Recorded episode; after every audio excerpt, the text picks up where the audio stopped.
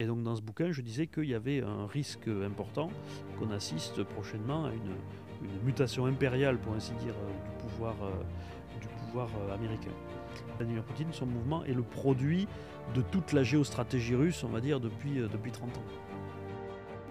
On est effectivement dans la phase terminale de constitution d'une espèce d'État-nation européen et qu'il ne lui manque que cette crise terminale qui est la, ce que j'appelle le mouvement de révolution nationale. Effectivement, dans la chute de l'Empire européen, je dis que nous sommes au bord du déclenchement de ce mouvement-là. Le basculement qui va se passer en France sera le signal derrière d'un basculement à l'échelle européenne. Dans le même, donc on aura une, une, révolution dans la révolution. La bourgeoisie, elle veut des débouchés pour euh, son industrie et des sources de matières premières pour son industrie aussi. Bonjour à tous, je suis Clément, votre hôte sur la chaîne Les Bâtisseurs. Aujourd'hui, nous avons le plaisir d'accueillir un invité qui a une approche unique de l'histoire, Philippe Fabry. Philippe a consacré ses travaux à l'historionomie, qu'il a au passage un peu inventé. Euh, c'est une autre façon, en fait, de lire l'histoire et le monde. Il ne s'agit pas de divination, de mysticisme, vous allez le voir, mais plutôt d'observation de schémas historiques récurrents, de l'analyse des lois sous-jacentes qui vont produire l'histoire que l'on connaît. C'est une approche comparatiste qui cherche à isoler des variables, à dresser des catégories, à faire le tri entre le déterminant et le négligeable. Dans cet entretien, nous allons explorer du coup bah, l'historionomie et toutes les implications qu'il y a derrière. Nous discuterons des modèles de civilisation que Philippe a pu identifier, de la manière dont ils se sont développés et ont interagi au fil du temps. On va aussi traiter différentes de ces théories, comme la construction des États-nations ou tout simplement même la chute de Rome, qui est aussi un sujet passionnant.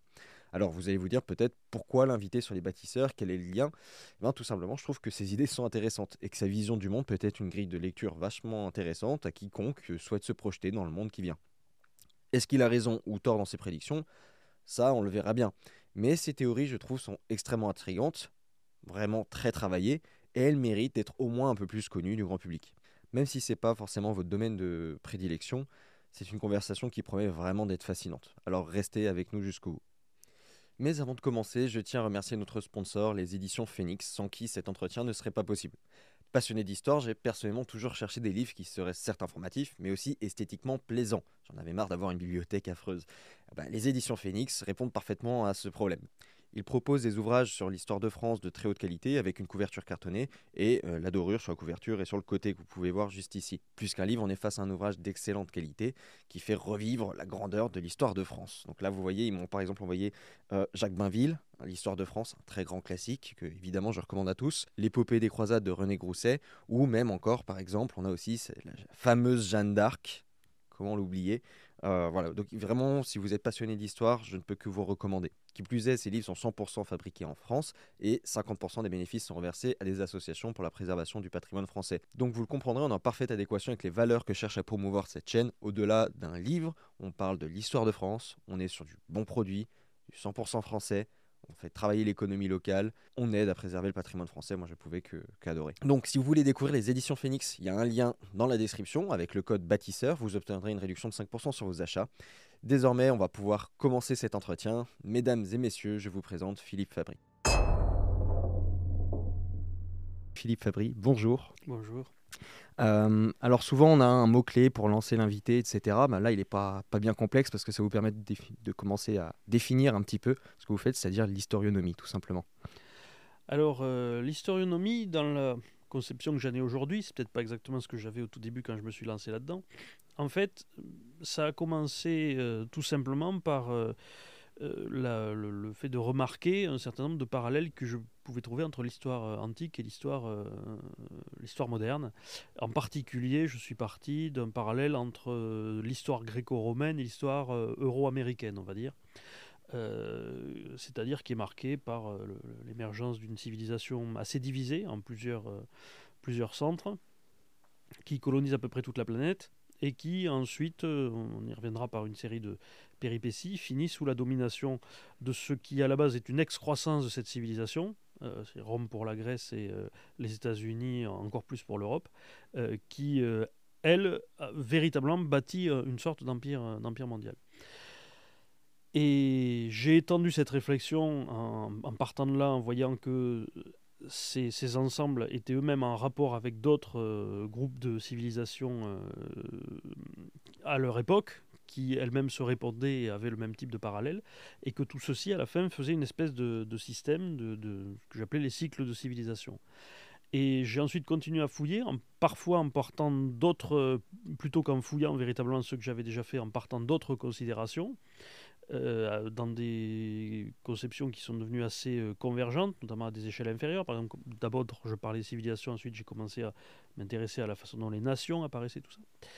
Et, euh, et donc aujourd'hui, quand je vois un petit peu ce que j'ai fait rétrospectivement, j'ai effectivement tendance à parler de théorie de l'histoire ou histoire théorique un petit peu pour cette historionomie, c'est-à-dire la recherche de récurrence dans l'histoire, c'est-à-dire de choses qui sont modélisables, comme on le fait déjà en économie par exemple, euh, mais qui là, euh, où là les modèles, euh, s'agit de voir comment un État-nation se constitue, comment une telle catégorie d'événements par exemple qui dure 50 ou 60 ans avec, avec une succession d'étapes très précises est identifiable dans l'histoire. Euh, et, donc, en fait, voir voilà les, les généralités qu'on peut tirer et ce qu'on peut effectivement appeler des sortes de lois de l'histoire, puisque une fois qu'on a établi ces schémas, on peut partir du principe que si à t plus 1, plus 2, plus 3, plus 4, il se passe la même chose, mais il se passera la même chose à 5 ou 6. Alors que souvent, quand les gens font des comparaisons historiques comme ça, notamment à vue euh, euh, c'est très statique. C'est-à-dire, par exemple, je sais pas, l'Empire américain ressemble à euh, l'Empire espagnol au XVIe siècle, l'Empire espagnol a fini comme ça, donc l'Empire américain finira comme ça. Moi, c'est plus compliqué, c'est beaucoup plus sur la dynamique, et c'est parce que on observe sur un siècle ou deux des choses qui sont passées pareilles que je pense que ça va continuer. Et donc, euh, si je résume, en fait, c'est ça, l'historionomie, c'est la recherche de modèles, c'est de l'histoire théorique, des modèles qui peuvent à la fois servir à faire des prévisions, mais qui peuvent aussi servir à euh, analyser mieux euh, l'histoire euh, passée, à voir quand on a une série d'interprétations, par exemple sur un tel événement, comment est-ce que ces outils de catégorie peuvent permettre de trier avec la bonne la bonne explication. Et donc ça se différencie, j'ai mis du mal, j'ai mis du temps à le comprendre. Ça se différencie véritablement de l'histoire, parce que pendant longtemps j'ai l'impression que je faisais juste l'histoire ou de l'histoire euh, augmentée ou étendue, euh, par le fait qu'il y a quand même une, démarche radicalement différente, même si les deux sont complémentaires, c'est que l'histoire, euh, et les historiens en général d'ailleurs, n'aiment pas les modèles. Ils n'aiment pas les analogies. C'est pour ça que c'est très difficile de parler de mes travaux à des historiens souvent, mmh. parce que euh, l'historien est entraîné, et on lui demande, et c'est sa discipline, de voir les spécificités de son sujet.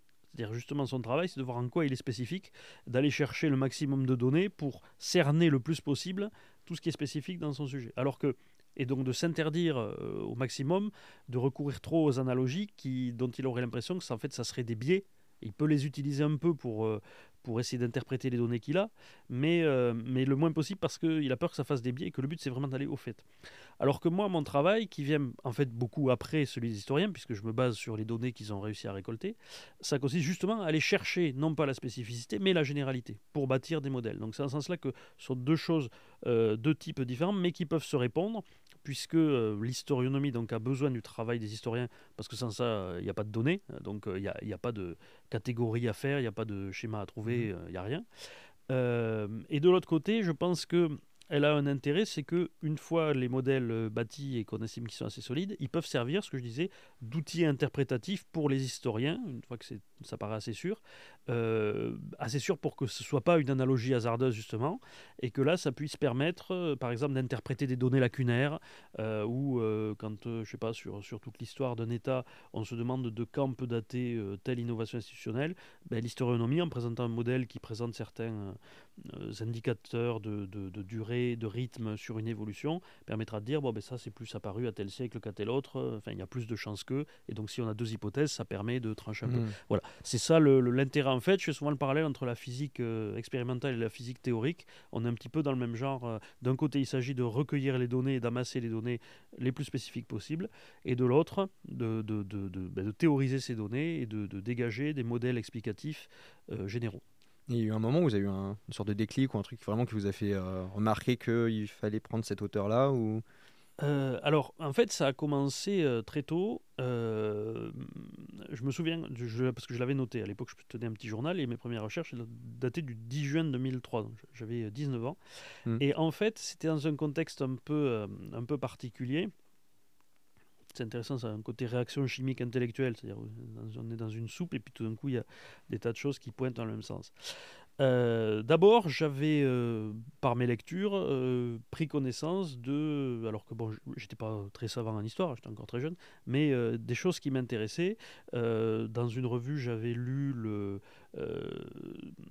j'avais lu un article qui concerne, qui était sur un livre d'un auteur français qui s'appelait Albert Thibaudet, qui s'appelle La campagne avec Thucydide, qu'il avait écrit alors qu'il était dans les tranchées de 1914 et dans lequel, en fait, du coup, il, interprétait ce qu'il voyait, il utilisait l'histoire pour interpréter ce qu'il voyait. Il disait, en fait, c'est comme ce qu'ont vécu les Grecs pendant la, guerre du Péloponnèse, qui a été une espèce de guerre euh, monstrueuse, un suicide civilisationnel quelque part, puisque c'est mmh. cette guerre qui a, qui a, mené ensuite, euh, où il n'y a pas vraiment de vainqueur, et qui a ensuite permis à des puissances étrangères de dominer cette civilisation qui avait été au-dessus des autres pendant, pendant longtemps.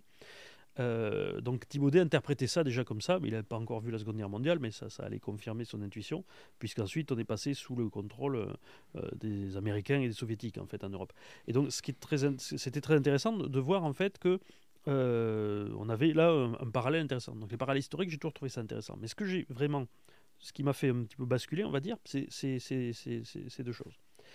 un, c'est au moment de la, guerre en Irak, hein, puisqu'on était, je vous disais, en, 2003, euh, il y, a eu une très forte opposition entre les, euh, les États-Unis, justement, et l'Europe. Et on a senti une espèce de scission qu'on n'avait pas vue depuis, euh, depuis longtemps, parce que jusque-là, on était plutôt dans le, triomphalisme post-guerre froide, donc euh, il y avait une espèce d'unité occidentale.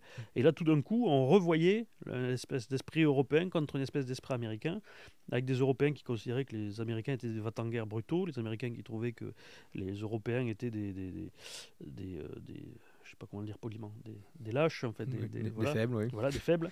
Euh, et, et j'avais, à cette époque, j'étais encore en, au, lycée. Et j'avais des cours de, latin. Ça avait commencé l'année d'avant, en fait, puisque ça faisait un an hein, qu'on parlait de la guerre en, Irak avant qu'elle commence. Le, débat avait mhm. pris plusieurs années. Et, euh, et donc, on avait une prof de latin qui nous faisait un peu des cours de civilisation romaine en même temps, et qui nous expliquait que c'était amusant de, voir qu'il y avait, en fait, entre les Romains et, les, Grecs, les mêmes rapports qu'entre les Européens et les Américains. C'est-à-dire que pour les, les, Romains, les Grecs étaient des bavards, euh, lâches, euh, incapables de faire quoi que ce soit, et pour les Grecs, les Romains étaient encore des espèces de barbares. Bon. Et donc tout ceci faisait un petit peu système. Et ce qui est très marrant, c'est que en ce mois de juin 2003, en fait, j'ai découvert euh, l'auteur euh, de science-fiction Isaac Asimov. Donc j'ai commencé à lire euh, Fondation. Fondation, le sujet, il y a une série maintenant sur, hein, Apple TV qui est connue pour, pour ceux qui veulent la voir, même si je conseille le livre. Le, le, sujet, c'est qu'un mathématicien, ça se passe dans un empire galactique dans 12 000 ans, euh, c'est inspiré du livre d'Edouard Gibbon, euh, le, le, déclin et la chute de l'Empire romain, justement. Euh, et donc comme mathématicien qui invente une science statistique qui s'appelle la psychohistoire, par laquelle il, euh, il, fait des prévisions historiques. En fait. Et donc, le, le c'est marrant que ce, ce, ce, roman, en fait, m'a suggéré l'idée que peut-être c'était possible. Et pour quelqu'un qui met beaucoup les parallèles historiques comme mmh. moi, forcément, c'était très séduisant. Et comme j'étais très jeune, euh, je ne savais pas que c'était impossible, et donc je cherchais à le faire. Et... et et, donc un, jour comme ça, je me suis pris et j'ai fait, euh, j'ai essayé de noter euh, tous les parallèles qu'on pouvait avoir. Et je pense que la prise de conscience, je la date vraiment de ce moment-là. Ensuite, ça a été très long avant de poursuivre, parce que je pense que les, autres schémas, euh, c'est-à-dire en particulier, puisque j'ai ajouté à ce schéma euro-américain, gréco-romain, on va dire, j'ai ajouté le, le, judaïsme antique et l'islam moderne et euh, les empires perses antiques et les empires turcs modernes, j'ai dû ajouter ça en 2011-2012. Euh, c'est à ce moment-là que j'ai Donc, en fait, pendant quelques années, j'ai plus pensé. Je ne voyais pas à quoi en faire. Puis bon, je m'étais lancé dans mes, euh, dans mes études. Je savais pas trop ce que j'allais faire de ma vie, tout ça. Donc, c'était à la base, c'était vraiment c'était trois notes sur un cahier que j'avais gardé hmm. au fond d'un tiroir. Euh, et, mais comme je continuais à lire de l'histoire parce que ça m'intéressait beaucoup, ça nourrissait ma réflexion au long cours, jusqu'au moment où j'ai vraiment eu l'impression qu'il y avait quelque chose euh, à en tirer. D'abord, j'en avais fait une espèce de, petit site internet qui depuis est, je crois, complètement piraté ou, moribond en tout cas. Euh, mais surtout, c'est ça qui a donné la publication de mon histoire du siècle à venir, qui n'est pas le premier livre que j'ai publié, puisque le premier c'était Rome du libéralisme au socialisme, mhm. mais qui était déjà une excroissance, puisque tout le parallèle entre Rome et les États-Unis était déjà dedans. Mais véritablement, le point de départ, en fait, qui était déjà écrit avant Rome pour l'essentiel, c'était l'histoire du siècle à venir qui est sorti en, 2015, euh, sur ces grands parallèles de civilisation.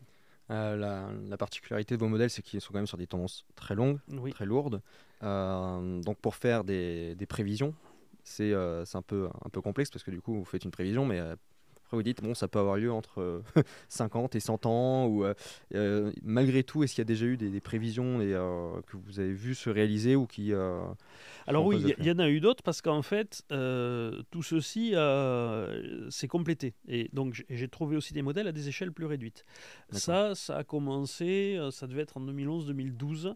quand j'ai commencé à m'apercevoir qu'il y, avait, il y avait un parallèle tout à fait frappant euh, entre la révolution, euh, la révolution anglaise et la révolution française. La révolution anglaise 1640. Enfin, plutôt ce que j'appelle un mouvement de révolution, c'est-à-dire c'est une séquence avec deux révolutions, et c'est le total des deux révolutions et tout ce qui se passe entre qui amène véritablement un, bouleversement, en particulier le passage d'un État euh, autoritaire absolutiste à une démocratie moderne parlementaire.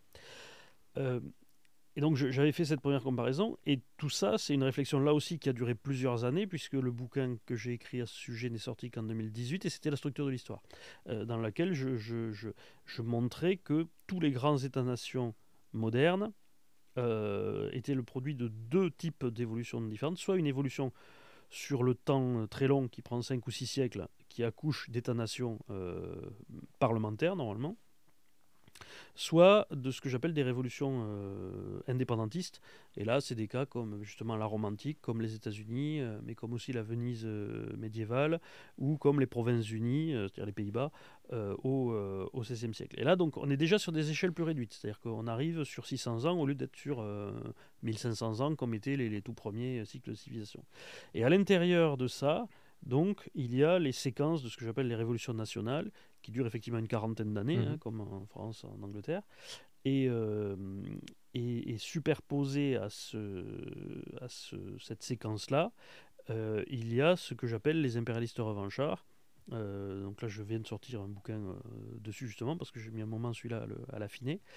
Et, et, ça, pour le coup, comme c'est sur quelques dizaines d'années, euh, en fonction de là où on est dans le cycle, on, peut à, quelques années faire des prévisions en disant voilà dans quel sens ça devrait évoluer. Donc ça, permet euh, forcément à, quelques années de faire des prévisions qui sont assez rapidement euh, vérifiables. Et donc pour répondre à votre question, prévision vérifiable que j'ai eu là-dessus, c'était le fait qu'il y aurait une confrontation mm, mm, géostratégique qui débuterait entre l'OTAN et la Russie. Et en particulier, là-dedans, le, déclenchement d'une invasion de l'Ukraine. Ça, euh, j'en ai parlé dans un article. Euh, alors la confrontation géostratégique, j'en avais parlé dans un bouquin qui, était de, qui est paru en 2017, qui était l'Atlas des guerres à venir, qui était la première fois où je parlais du concept de l'impérialisme revanchard, mais pas pour le détailler historiquement, uniquement pour m'en servir euh, de prévision. donc c'était encore assez grossier, parce que je l'ai affiné dans le bouquin que je viens de sortir. Euh, mais l'Ukraine, je n'en ai parlé que dans un article que j'ai publié sur mon blog, sur mon site Historionomie, en janvier 2019, euh, en disant que, ben, en fait, euh, ce qui manquait pour que, que, cette invasion de l'Ukraine arrive, c'était que la Russie prenne le contrôle total, puisqu'elle ne l'avait pas encore, de la Biélorussie, et qu'à partir de là, et une fois que le pont de Kerch, celui qui relie la Crimée au territoire russe, serait euh, également en fonction, ce qui devait arriver fin 2019, eh bien, les conditions seraient remplies pour que la Russie puisse envahir l'Ukraine par trois côtés, et donc essayer de le faire tomber rapidement. Alors qu'avant, toute la seule possibilité pour la Russie, c'était d'envahir uniquement depuis l'Est. Depuis 2014, mhm. c'était ils avaient ça. Et donc, c'est pour ça qu'il n'avait probablement pas fait, parce que c'était trop dangereux. Donc, euh, pour moi, il était clair que ça et, se passait. Et ces conditions, c'était des, des, conditions que vous aviez déjà repérées dans, des dans vos modèles par rapport à. Euh, à ce qui s'était passé en France, par exemple. Euh, Voilà, alors la façon dont euh, Napoléon, par exemple, avait envahi la Suisse en, euh, en 1805, donc avant le, déclenchement des guerres napoléoniennes, c'est ça qui a conduit, et sur la façon dont les, les, Allemands ont envahi la Tchécoslovaquie en 1938, justement d'abord en annexant l'Autriche, ce qui a permis d'être ensuite d'attaquer Mhm. sous trois côtés, et donc là, attaquer. Donc, en reprenant le même modèle et le même raisonnement géographique, et en disant que l'Ukraine était un petit peu la, la- la Tchécoslovaquie de la Russie, notamment sur des questions de, de dimension, euh, de rapport, de population, etc., euh, eh bien, ça, ça devrait se passer comme ça. Et c'est effectivement ce qui s'est passé comme ça, puisque euh, en 2020, il y a eu la, la- la réélection contestée de Loukachenko, euh, qui a permis à la Russie de, de définitivement le mettre sous sa main, parce que jusque-là, il le voyait un peu entre Russie et Europe, et là, il a été obligé totalement de se mettre sous la protection euh, de euh, la Russie. Et euh, le pont de Kerch était entré en, service fin 2019 euh, comme prévu. Donc fin 2019 le pont de Kerch, fin 2020 euh, la Biélorussie, et ça n'a pas manqué, premier déploiement de troupes russes autour de l'Ukraine en printemps 2021, en avril 2021. Mhm. Et euh, donc, euh, mais ils n'ont pas attaqué tout de suite. Finalement, il y a eu le deuxième déploiement en fin 2021. Et là, ça m'a paru assez clair qu'ils allaient, aller, qu'ils allaient envahir. Et donc, ils ont effectivement euh, envahi. Voilà. Ce que j'aime bien en fait avec vos, modèles, le côté aux prédictions. Alors d'un côté, certains vont dire, bon, pour qui il se prend, etc., ça fait Nostradamus. Moi, je le vois plus dans un sens où ça fait un peu un côté un peu in the game, comme dirait Taleb. C'est-à-dire, bon, bah, vous proposez un modèle, puis on verra. si ça se vérifie encore et encore et encore, bon, bah, on voit qu'on a quelque chose qui est plutôt solide dans le temps. Puis bah, si jamais ça se vérifie pas, au moins, on sera calé. Mais du coup, j'aime bien, c'est pour ça que j'aime beaucoup euh, et que je voulais vous faire venir aussi. Euh, du coup, on va reprendre bah, directement sur votre premier livre. Euh, du coup, sur la, Rome, euh, Rome antique que vous comparez aux, aux États-Unis, je veux bien que vous détailliez un peu plus l'idée derrière. Alors, en fait, l'idée derrière, c'est que euh,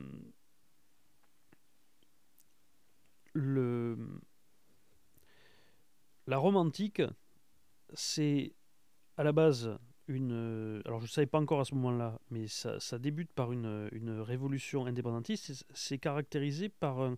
euh, c'est un État qui, dès le début, est très libéral dans ses institutions, ce qui lui donne un dynamisme euh, très important, et notamment un dynamisme euh, de- de, euh, d'accueil, d'intégration de populations euh, étrangères. Hmm. Donc il y y a une forme de- d'immigration assez rapide qui arrive, et à Rome on le voit en particulier, la plèbe est, la plèbe est largement, euh, par rapport aux patri- euh, par opposition aux patriciens qui étaient les gens qui étaient euh, là de base dans la plèbe c'est, beaucoup plus un apport qui vient des régions alentours de l'Italie. Des, des zones limitrophes. Voilà, de- de des zones limitrophes.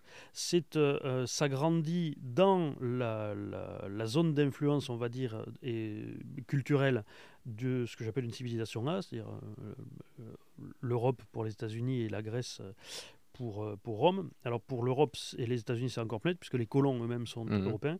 Pour la Grèce, c'est un peu différent, c'est plutôt les autochtones, et c'est une, pour Rome, pardon, c'est différent, c'est un peu des autochtones, même si il semble qu'il y a eu des rois euh, de Rome qui étaient d'origine corinthienne. Donc euh, on, on trouve quand même ce, ce- ce lien, et qu'une bonne partie des élites locales étaient, euh, étaient d'origine grecque, hein, on, on le pense. Et donc ce qui est très intéressant, c'est qu'en fait c'est un modèle de croissance de la puissance très rapide de ces États grâce à leur système interne, euh, puisqu'ils euh, ils constituent une, euh, espèce de- de- d'État fédéral en rassemblant euh, les, les cités voisines autour d'eux par, la guerre ou par association, ce que les, Romains appelaient les traités inégaux. Et ils arrivent en fait à créer une espèce d'État comme ça fédéral, avec un système juridique très fort qui entraîne une forte adhésion de la population, parce que ça donne des droits aux gens, tout simplement, Mhm. et qui est tellement énorme euh, dans sa taille que ça lui donne un avantage sur tous ses voisins. En particulier, ce qui caractérise euh, toute euh, l'Italie romaine, comme d'ailleurs les États-Unis aujourd'hui, c'est que à eux seuls, ces États sont aussi grands que la civilisation qui les a fait naître. En fait, Oui. L'Italie romaine est aussi grande que la Grèce, et, euh, et les, les États-Unis sont aussi aussi vastes et pratiquement aussi peuplés que euh, que l'Europe. Et donc cette puissance, euh, naturellement, est très riche, très dynamique, et elle entraîne, elle est capable de très fortement mobiliser sa population parce que cette population a un intérêt à la défendre. C'est pas une population qui est asservie, euh, c'est pas, sont pas des armées de mercenaires, ce sont des armées de citoyens qui vont défendre leur liberté et euh, leurs droits et leur, leur modèle euh, d'État. C'est ça notamment qui a permis à Rome, malgré toutes les défaites que lui a infligées euh, Hannibal pendant la Deuxième Guerre punique, euh, de ne pas tomber, parce qu'en fait, euh, Hannibal pensait que la totalité de l'Italie se libérerait de la domination romaine et le verrait en libérateur. ça n'a pas du tout été le cas, parce qu'en fait, une grande partie de ces gens étaient contents d'être dans la domination romaine, ça donnait des tas d'avantages. Et donc, cette espèce de technologie qu'est le droit et, la, défense des propriétés et des libertés individuelles, donne un extraordinaire dynamisme à ces puissances-là et leur permet petit à petit de euh, dominer et de devenir euh, hégémonique sur l'essentiel du monde connu à leur époque, ou en tout cas leur espace de civilisation. Pour les États-Unis aujourd'hui, c'est pratiquement le monde entier. Pour Rome, c'était toute la sphère méditerranéenne, mais qui était grosso modo, euh, c'était le monde pour les mmh. gens qui, y vivaient. Ensuite, il y avait une, sorte de deuxième monde en Chine, mais c'était très loin, les contacts étaient, étaient assez sporadiques.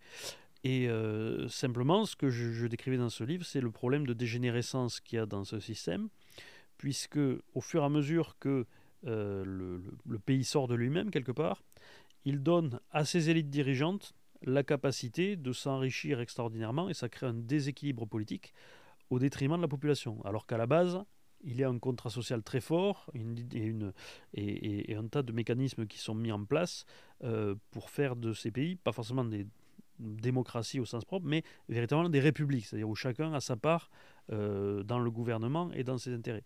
Euh, il y a donc un décrochage des élites par rapport au peuple, euh, avec qu'on retrouve un peu aux États-Unis dans la manière dont les élites ont pu profiter de la mondialisation, contrairement mmh. à la, aux classes populaires qui, qui souvent ont l'impression d'être plutôt les perdants dans ce système-là. Puis le côté un peu va en guerre qu'eux ont, alors que les classes populaires voilà. sont pas du voilà, parce que le, pour les quelque part en fait les élites, grâce à, à l'argent de la, de, la, puissance de l'État et parfois au sang du peuple, puisque c'est les armées, euh, mènent des interventions et bâtissent un ordre mondial qui leur est extrêmement favorable économiquement à elles, beaucoup moins euh, au, au, peuple. Et ça, ça finit par amener une crise interne à laquelle on est qui commence aux États-Unis, selon moi, euh, qui n'est pas encore avancé, et qui aux États-Unis, euh, à Rome s'est terminé par l'apparition de l'empire, euh, du système impérial, qui, contrairement à ce qu'on dit, souvent on dit c'est parce que l'empire est apparu parce que ça devenait tellement ingouvernable la domination romaine qu'il fallait un nouveau pouvoir. En fait, c'est pas ça. En fait, c'est surtout que le pouvoir de la République romaine était trop déstabilisé par les déséquilibres qu'insinuait à l'intérieur la capacité d'agir qui était à mmh. l'extérieur. C'est-à-dire que ça donnait beaucoup trop de pouvoir aux élites. Et donc on a ce, système de rééquilibrage euh, dont je pense qu'il commence à être visible euh, aux, États-Unis aujourd'hui. Et donc dans ce bouquin, je disais qu'il y avait un risque important qu'on assiste prochainement à une, une, mutation impériale, pour ainsi dire, euh, du pouvoir, du pouvoir américain. Est-ce que c'est pas un peu euh, de l'anachronisme de parler de libéralisme, de socialisme sur cette époque, de liberté individuelle euh, Alors, il y avait l'esclavagisme et ces choses-là. Je, je, pense pas, oui, c'est souvent ce qu'on me dit, mais le, truc c'est que déjà tout est question de rapport, je le dis toujours, c'est-à-dire il faut voir dans le contexte, les choses ont des rapports entre elles tels que on peut retrouver ces rapports aujourd'hui entre des choses. Et donc le fait que les choses aient évolué n'empêche pas que les rapports entre différentes classes sociales, différents systèmes puissent rester équivalents. Mmh. Euh, ensuite, au plan des idées, l'anachronisme, euh, souvent, quand on en parle, en fait, le, véritable anachronisme, c'est quand on va donner un rôle causal à une idée, par exemple, alors qu'une idée n'existait pas à tel moment. Euh, il n'empêche qu'un concept peut être valide, peu importe la, peu importe l'époque. Ce que je dis souvent, c'est que à l'époque des dinosaures, il y avait personne pour compter, mais un dinosaure plus un dinosaure, ça faisait deux dinosaures, ça ne change pas. Hmm. Et donc le, le, ça dépend comment on définit les choses. C'est pour ça que moi j'essaie toujours de redéfinir les termes que j'emploie. En particulier dans ce bouquin, je commençais par définir ce que j'entendais par libéralisme et socialisme pour pas faire de, confusion. Euh, par exemple, socialisme, je voyais ça comme un système de gouvernement, euh, une certaine place donnée au rôle de l'État, notamment dans la redistribution, euh, son rôle, le rôle social de l'État. tout ça, c'est quelque chose qui ne dépend pas des intentions, qui ne dépend pas des idéaux. Et donc euh, c'est pour ça que je pense qu'avec ces définitions pratiques, on arrive, euh, il suffit de trouver les mêmes pratiques à une autre époque pour dire, euh, pour mettre le, tampon. Ça ne veut pas dire qu'il faut en tirer des enseignements trop vastes en disant déjà à l'époque de Rome le libéralisme a telle conséquence. Le libéralisme comme idéologie développée n'existait pas, mais si on fait l'histoire du libéralisme, malgré tout, à Rome, on en trouve des expressions. En particulier, ce que j'explique, euh, dans la législation romaine, on s'aperçoit que aux citoyens romains, dès le départ, dès le début de la République, les citoyens romains bénéficient, c'est d'ailleurs ça une des choses qui fait l'attractivité de la République, bénéficient grosso modo des trois libertés euh, fondamentales dont parlait euh, Locke, John Locke au XVIIIe siècle en Angleterre, par exemple. Hmm.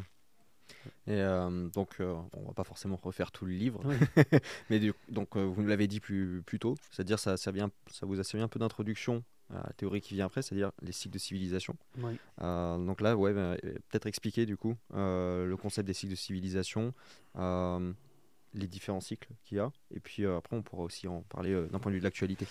Alors, les cycles de civilisation, en fait, déjà le premier intérêt de ça que j'y trouve, moi, c'est que ça permet de redécouper l'histoire. Parce que le problème, c'est qu'aujourd'hui, on parle euh, d'âge du bronze, on parle d'antiquité, ensuite il y a eu les temps modernes. Euh, le problème, c'est que euh, on va finir par arriver à court de terme, et ensuite, qu'est-ce qui se passe? Et donc, l'intérêt, premier intérêt de l'historionomie là-dessus, c'est que pour moi, ça permet de découper l'histoire en âge. Et donc j'ai tendance à parler de premier âge, deuxième âge, troisième âge. Euh, ça fait un peu tolkienien, mais c'est intéressant. Euh, pourquoi? C'est parce qu'en fait, je vois, je, ces cycles de civilisation, je les vois se produire trois fois jusqu'à maintenant. La première fois, elle a dû se passer entre 2500 et 1100 avant Jésus-Christ à peu près. Euh, le deuxième entre 1100 et 500 après Jésus-Christ. Et le troisième entre 500 après Jésus-Christ et aujourd'hui, en fait, hein, tout simplement. c'est pour ça que je parle de troisième âge. Et à chaque fois, en fait, ça correspond à une lente montée de la civilisation et, de l'urbanisation. Et ensuite, euh, il y a une espèce de phase d'effondrement à la fin de ce que j'appelle décivilisation, c'est-à-dire à la fois la dépopulation et la désurbanisation. Euh, qui se produit et où, à chaque fois ça se termine par euh, un effondrement de tous les grands empires du temps il y en a eu un au XIIe siècle avant Jésus-Christ. Il y a eu l'effondrement de l'Empire romain, bien sûr, mais pas que. Euh, L'Empire sassanide aussi s'est effondré, ainsi que l'Empire des Han en Chine, à peu près à la même époque. Et euh, bon, nous, on n'est pas encore à l'effondrement de l'Empire américain, mais bon, probablement que ça, ça viendra après. et, mais on a déjà des, des, prémices de ça, puisque ces chutes d'empire en série, on va dire, ces, ces effondrements systémiques, c'est ça qui se passe, coïncide avec, ou, suivent de peu, hein, c'est difficile de dater exactement, euh, une baisse de la population mondiale d'à peu près 20%. C'est-à-dire qu'au euh, au XIIIe siècle avant Jésus-Christ, vous aviez à peu près 100 millions d'êtres humains, on est tombé à 80 millions. Euh, un siècle après. au, à l'apogée de l'Empire, sous au début de l'Empire sous Auguste, il y avait 250 millions de gens sur Terre. il n'y en avait plus que 200 millions vers 500.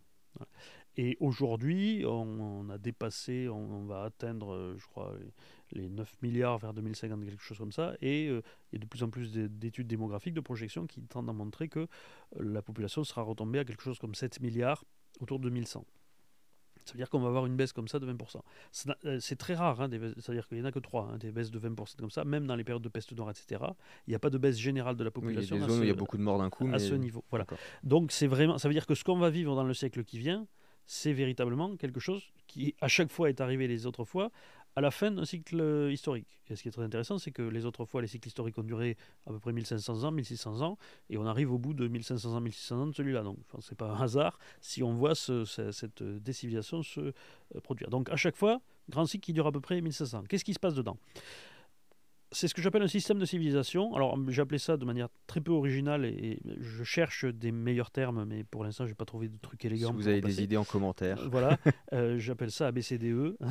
C'est-à-dire, alors, ce sont les civilisations suivantes. Les civilisations A, c'est euh, la Grèce antique, c'est l'Europe moderne. Dans la très haute antiquité, c'était la civilisation des Minoens, c'est-à-dire la civilisation crétoise. c'est-à-dire une civilisation qui est divisée en États, tous à peu près de taille équivalente qui sont concurrents et qui euh, colonisent, qui colonisent largement le, monde euh, autour d'eux. Et ils sont très dynamiques et ils tirent de leur concurrence entre eux justement un, dynamisme important que les grands empires n'ont pas forcément, parce que les grands empires sont souvent très stérilisateurs, notamment au plan des, idées, et donc ils ne sont pas très dynamiques euh, intellectuellement et en matière d'innovation technologique parce que les empires cherchent à être stables et à, maintenir les rentes, et donc l'innovation, c'est pas bon pour maintenir mmh. les, rentes. Donc voilà. Ça, c'est les civilisations A qui se déploie comme ça sur à peu près un millier d'années et, et, qui se développe en fait en État-nation. Et l'application État-nation, je l'utilise notamment pour les États antiques comme Athènes, comme Sparte, etc. par exemple, parce que on trouve dans leur constitution euh, le, ces cycles de construction d'État-nation dont je parlais, qui durent à peu près 600 ans pour sortir de la féodalité et arriver à un État-nation avec une population homogène et politique. C'est juste qu'on serait à une échelle différente. Voilà, c'est juste à une échelle différente. Et je pense même, mais bon, là-dessus, je pense qu'on ne pourra jamais trancher autrement que par des projections comme ça astronomiques et, l'obtention de synthèse indices. Je pense que c'était le cas aussi dans la, dans la crête euh, minoenne mycénienne, puisqu'on sait qu'il y avait plusieurs, euh, plusieurs euh, centres. Il y avait euh, Phaistos, il y avait euh, Knossos, etc., qui étaient encore plus à une échelle encore inférieure à celle de Futur Cité Grec, parce qu'à chaque fois on voit un accroissement des échelles. mais bon, c'est difficile de savoir exactement ce qui se passait à l'intérieur, parce que comme on n'a pas de texte, on n'a pas de récit notamment, mmh. le problème de, pour faire un peu d'historionomie, il faut avoir un peu un récit pour connaître la dynamique. ou alors il faut arriver avec l'archéologie à deviner beaucoup de choses, mais ça demande énormément de travail archéologique donc ça c'est la civilisation, euh, civilisation A. Euh, la civilisation B, c'est une civilisation qui euh, grandit dans l'espace colonial, on va dire, et sous l'influence de la civilisation A, mais qui est différente et qui va, ce que je disais tout à l'heure, arriver à se constituer à une échelle telle qu'à elle seule, elle dominera un espace aussi grand que la civilisation elle-même, ce qui lui permettra dans un deuxième temps de dominer toute la civilisation A et à travers elle ensuite de dominer le monde entier, puisqu'elle elle va la remplacer en fait, puisque la civilisation est une sorte d'hégémon collectif, et la civilisation B le remplace comme hégémon unique en fait, à l'échelle mondiale. Ensuite, vous avez la civilisation C, euh, qui est euh, la civilisation monothéiste extérieure à la civilisation A peut y avoir un, monothéisme à l'intérieur de la civilisation A, c'est le christianisme pour l'Europe, mais ça compte pas. Euh, comme civilisation extérieure à la civilisation A, qui va lui être opposée et qui va se structurer notamment dans ses oppositions à la civilisation A. Là, c'est le judaïsme de l'Antiquité et c'est l'islam euh, moderne, en fait, qui s'est opposé à l'histoire, euh, à l'Europe durant toute son histoire. Et, pour la première période, ça serait. Alors pour la toute première période, ce serait vraisemblablement, euh, c'est difficile à savoir exactement ce qu'on a. On n'a que des bribes, mais l'histoire euh, euh, abrahamique semble donner des informations là-dessus. C'est-à-dire une espèce de religion qui serait sortie de l'effondrement de l'empire de la troisième dynastie d'Our, avec tout un parcours de, On voit dans l'histoire d'Abraham et de ses descendants la trame, notamment dans les rapports ensuite avec, euh, avec les puissances voisines de ce que devrait être ce monothéisme étranger. D'accord. Euh, et, euh, mais c'est plus parcellaire. Encore une fois, quand on monte au premier âge, c'est difficile d'être de, d'être absolument concluant. Il faut, bon, on recompose un peu plus. Mais, mais pour l'islam et, le judaïsme, c'est assez clair. Et surtout dans leur rapport ensuite avec, avec la civilisation B. Puisque ce qui est très intéressant dans ce, ce système de civilisation, c'est que tous les, les blocs, A, B, C, D, E, ont les mêmes rapports entre eux à, chaque, à chaque étape. Euh, donc je ne détaille pas, mais disons que dans son euh, parcours, le judaïsme antique euh, s'est d'abord développé à part, dans un état unifié, puis ensuite il se divise. Ensuite il est colonisé par la civilisation A, les Grecs pour les Juifs, et ensuite c'est la civilisation B qui remplace comme hégémon. Et là il y a eu un, véritablement un conflit de civilisation qui mène ensuite normalement au délitement de cette, de cette religion. C'est comme ça que le judaïsme a cessé d'être conquérant après les, ses défaites contre l'Empire romain, c'est devenu le judaïsme rabbinique tel qu'on le connaît encore aujourd'hui. Euh, c'est-à-dire beaucoup plus sur le repli et tradition plutôt que l'expansionnisme, alors que dans l'Antiquité, le judaïsme était très prosélyte comme l'islam aujourd'hui.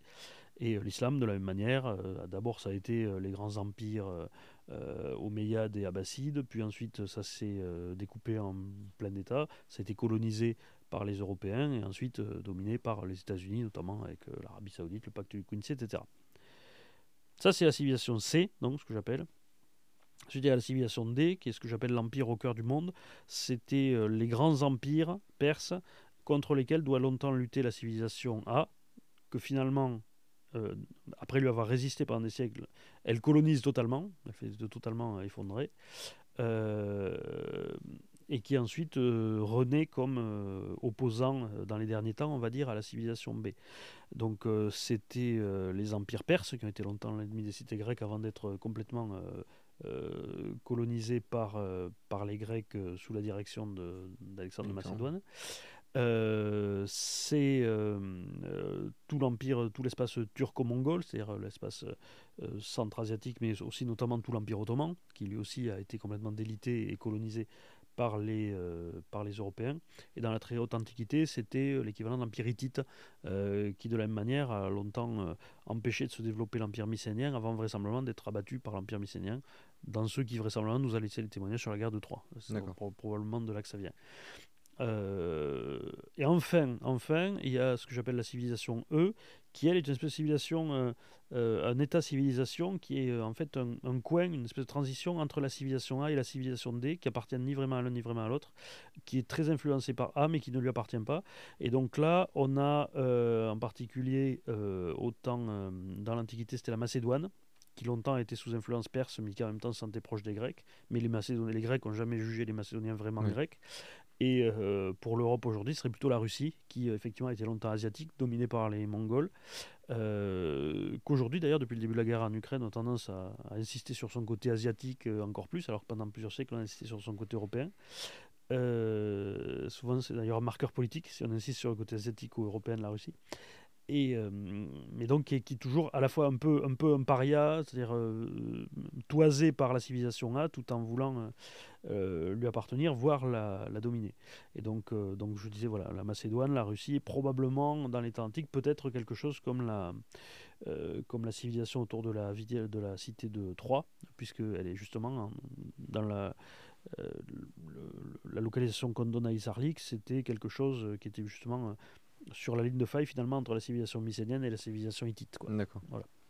Et donc, euh, tous ces systèmes, on le voit à chaque fois, ça se reproduit dans, ces, euh, dans les liens, les rapports euh, se, se, reproduisent, s'effondre, et ensuite tout renaît un petit peu de la même manière, à chaque fois avec un changement d'échelle, puisque on bascule, on est passé de, de, ce, de ce monde très petit, très fermé, qui était en gros le Proche-Orient, c'est-à-dire de la mer Égée jusqu'à la, la, jusqu'au pays de Canaan, l'Égypte et, l'Anatolie hittite. Euh, ensuite, on passe euh, au, monde qui va en gros depuis, euh, depuis l'Indus jusqu'à, jusqu'au détroit de Gibraltar. Et dans le cycle actuel, on, est sur, sur la planète tout entière. Quoi. Et pourquoi tout faire démarrer avec, la, avec la crête? Est-ce qu'il n'y a pas des mouvements comme similaires qui auraient pu avoir à d'autres endroits du monde? Alors, de plus antique encore, on voit des développements civilisationnels locaux. Euh, il y a la civilisation de la vallée de l'Indus, par exemple, qui se développe. Avant ça, il y avait aussi euh, Sumer.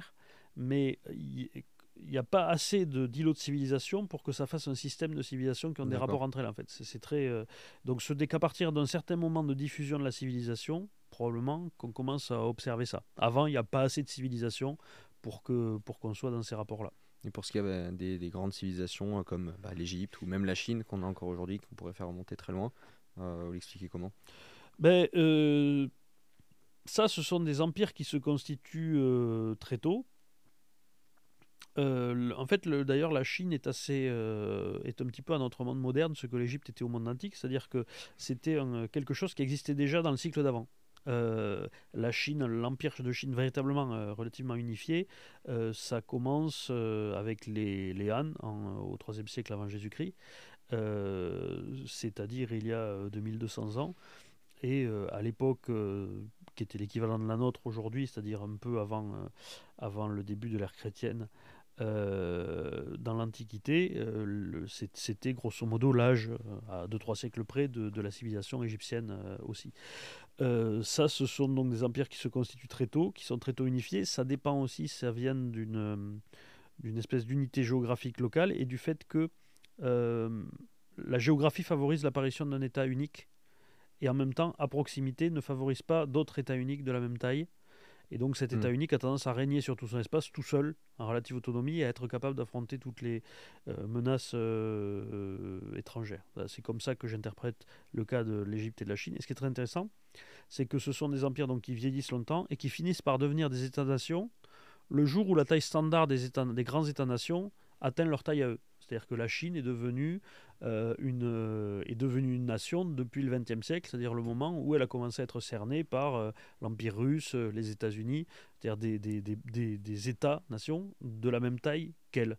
Alors qu'elle, elle avait la même taille pratiquement depuis, depuis, euh, depuis 2000 ans. Quoi. Hmm. Et il est arrivé un petit peu la même chose à, à l'Égypte aussi, qui est resté impérial pendant très longtemps et qui, euh, à, à partir du XXe siècle aussi, est devenu finalement un État-nation à part entière.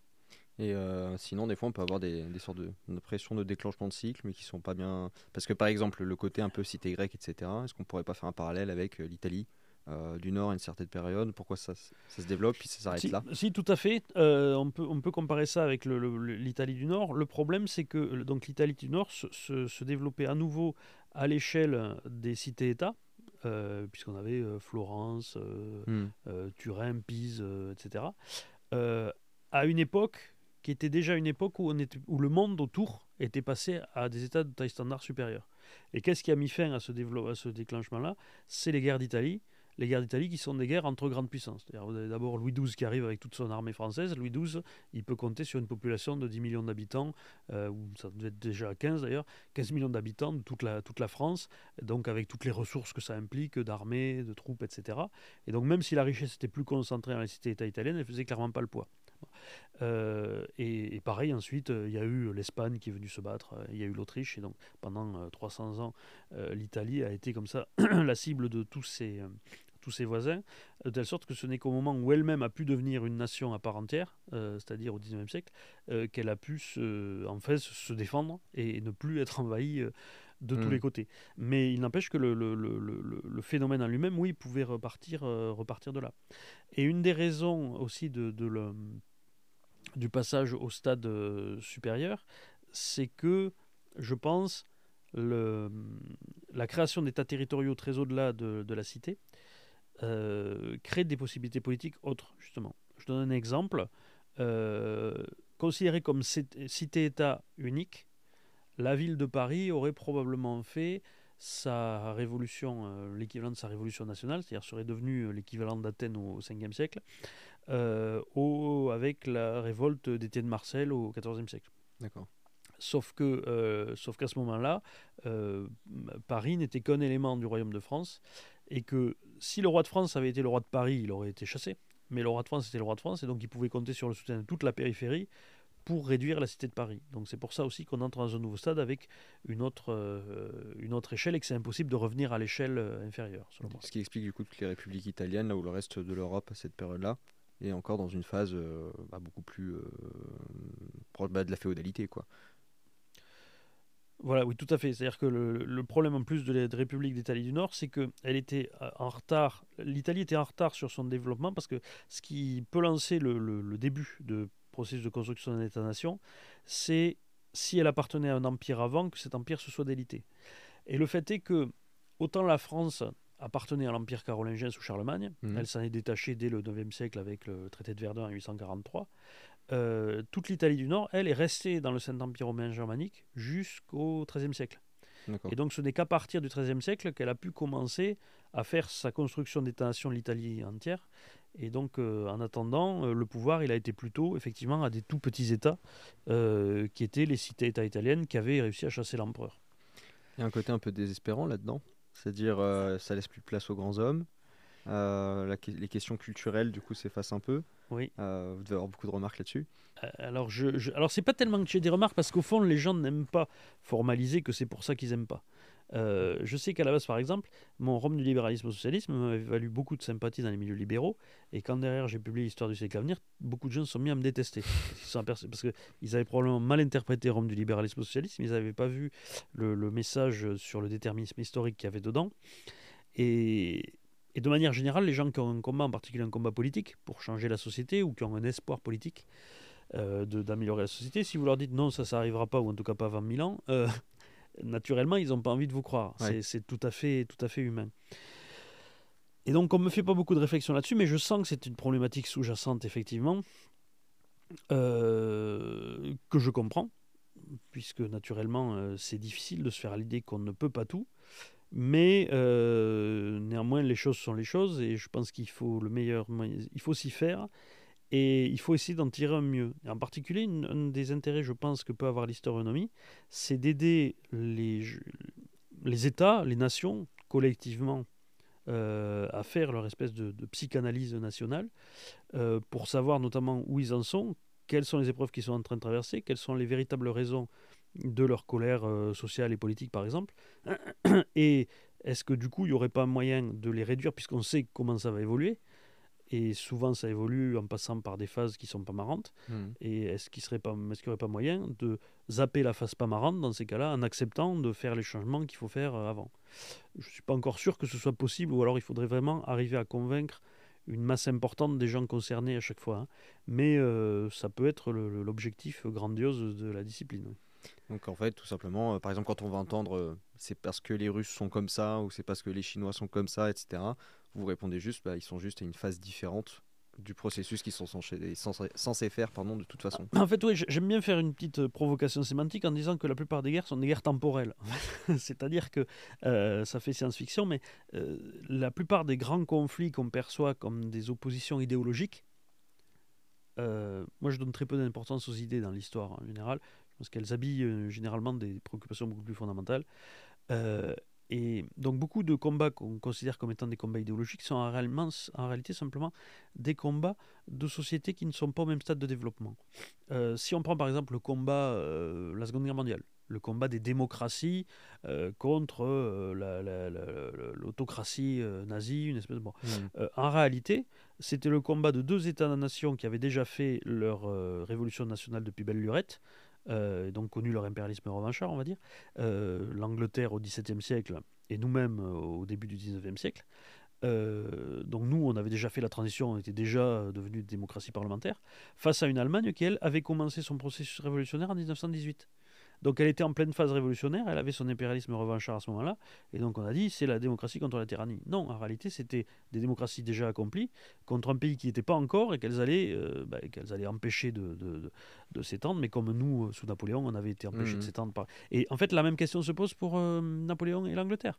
L'Angleterre avait déjà passé le cap avec sa révolution au XVIIe siècle, nous on était en train de le faire au XIXe siècle. Et aujourd'hui on est dans une situation où l'Europe est face à une Russie de Vladimir Poutine, qui est elle aussi dans cette phase euh, d'impérialisme revanchard, euh, qui sont des phases que nous, on a connues. Donc effectivement, ça n'a pas grand sens de dire, par exemple, que les Russes sont comme ça, les Russes ont toujours été impérialistes. C'est comme de dire les Allemands ont toujours été impérialistes, etc. Ça renvoie les gens à une espèce d'essentialisme, ce qui sont, ce qui est faux. Euh, par contre, ce qui est assez clair, c'est qu'effectivement, j'ai entendu aussi depuis quelques années, quand on critiquait le régime de Vladimir Poutine, qui disaient Ah oui, mais la, la Russie, c'est pas comme les autres pays européens, ils ont besoin d'un pouvoir fort. Bon, ben, ça, c'est ce qu'on disait dans l'Allemagne dans les années 20 ou 30. On hmm. disait, c'est pas une démocratie comme les autres, elle a besoin d'un pouvoir fort. Et c'est ce que disait euh, Napoléon aussi. Euh, Napoléon disait, on ne peut pas faire une démocratie. Alors, d'accord, les, les, les, très bien, les Américains font leur démocratie à, à 7 millions d'habitants. Nous, on est un pays de 28 millions d'habitants, on ne peut pas. Il faut un pouvoir fort. alors, en fait, non, il ne faut pas un pouvoir fort. Il faut juste finir la transition et oublier cette histoire de pouvoir fort et aller, euh, aller au-delà. Donc, il faut comprendre ces évolutions-là il faut, et, comprendre que la façon d'essentialiser les peuples est une erreur. En réalité, tous les peuples évoluent de la même manière. Tous. Euh, la trajectoire est systématiquement la même. Même niveau religion, etc. Si on prend l'Iran, c'est pareil. Même, même l'Iran. Euh, L'Iran, euh, l'Iran, ils ont eu en fait, l'Iran, ils ont souffert de la même chose que la Russie. La Russie, elle aurait dû terminer sa révolution et devenir un État-nation parlementaire dans les années 1950, si tout s'était passé correctement. Parce que si tout s'était passé correctement, Staline aurait été l'impérialiste revanchard russe, c'est-à-dire celui qui, dans le cadre du mouvement de révolution, cherche une dernière fois à faire un empire national et à devenir la première des nations, parce que c'est une espèce d'orgueil euh, national naissant. Et, une fois que ça échoue, en fait, ça fixe les frontières, puisque euh, on comprend que ça fait deux fois qu'on se fait battre en général, puisque c'est suite deux défaites. Hein.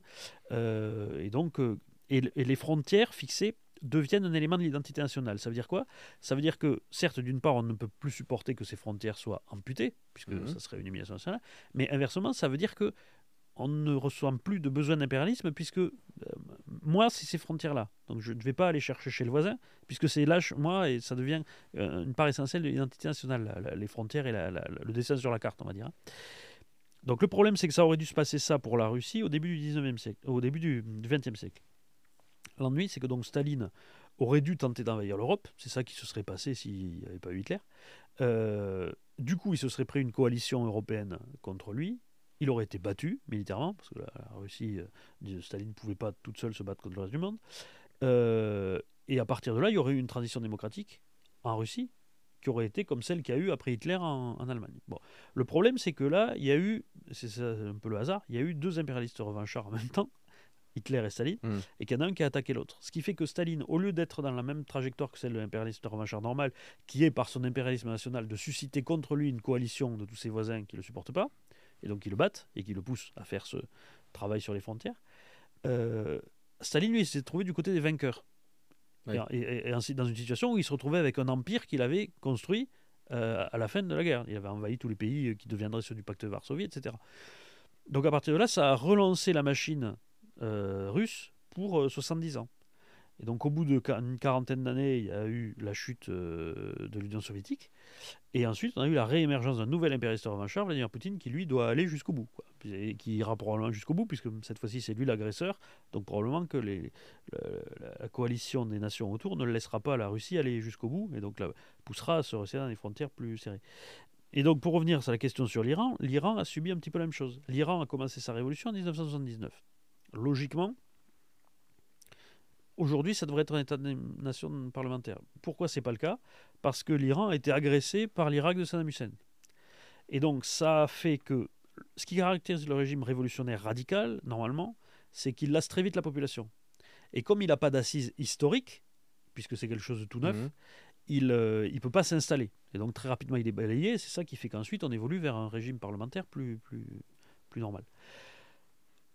Quand il est agressé, ce qui était aussi le cas de la Russie de Staline, ce qui a été le cas de, l'Iran par, euh, par l'Irak, il devient comme substantiel à la nation puisque c'est lui qui est chargé de la défense du territoire national. Et donc quand vous avez une longue guerre très dure, très meurtrière, qui est menée par ce pouvoir révolutionnaire, mais en défense du territoire et pas en attaque, ça le relégitime et ça leur fait repartir du début. Et donc euh, l'Iran, pareil, a recréé une espèce d'ancien régime en Iran, dans lequel euh, on a un gardien de la révolution qui a à peu près tous les pouvoirs qui étaient les pouvoirs du chat dans l'ancien régime, et, euh, donc qui devrait euh, refaire un début de révolution nationale prochainement. Mais pour ce qui est de la, Russie et même de, la France, on, a tendance à dire quand même que pour ce qui est de la France, les guerres napoléoniennes, c'est beaucoup de guerres défensives, même si ça finit en expansion. La, la, guerre est déclarée par les coalitions. Et pour ce qui est de la Russie, sur la version plus moderne, on va beaucoup dire que les, les Américains sont allés provoquer pour cette guerre. Alors, euh, en réalité,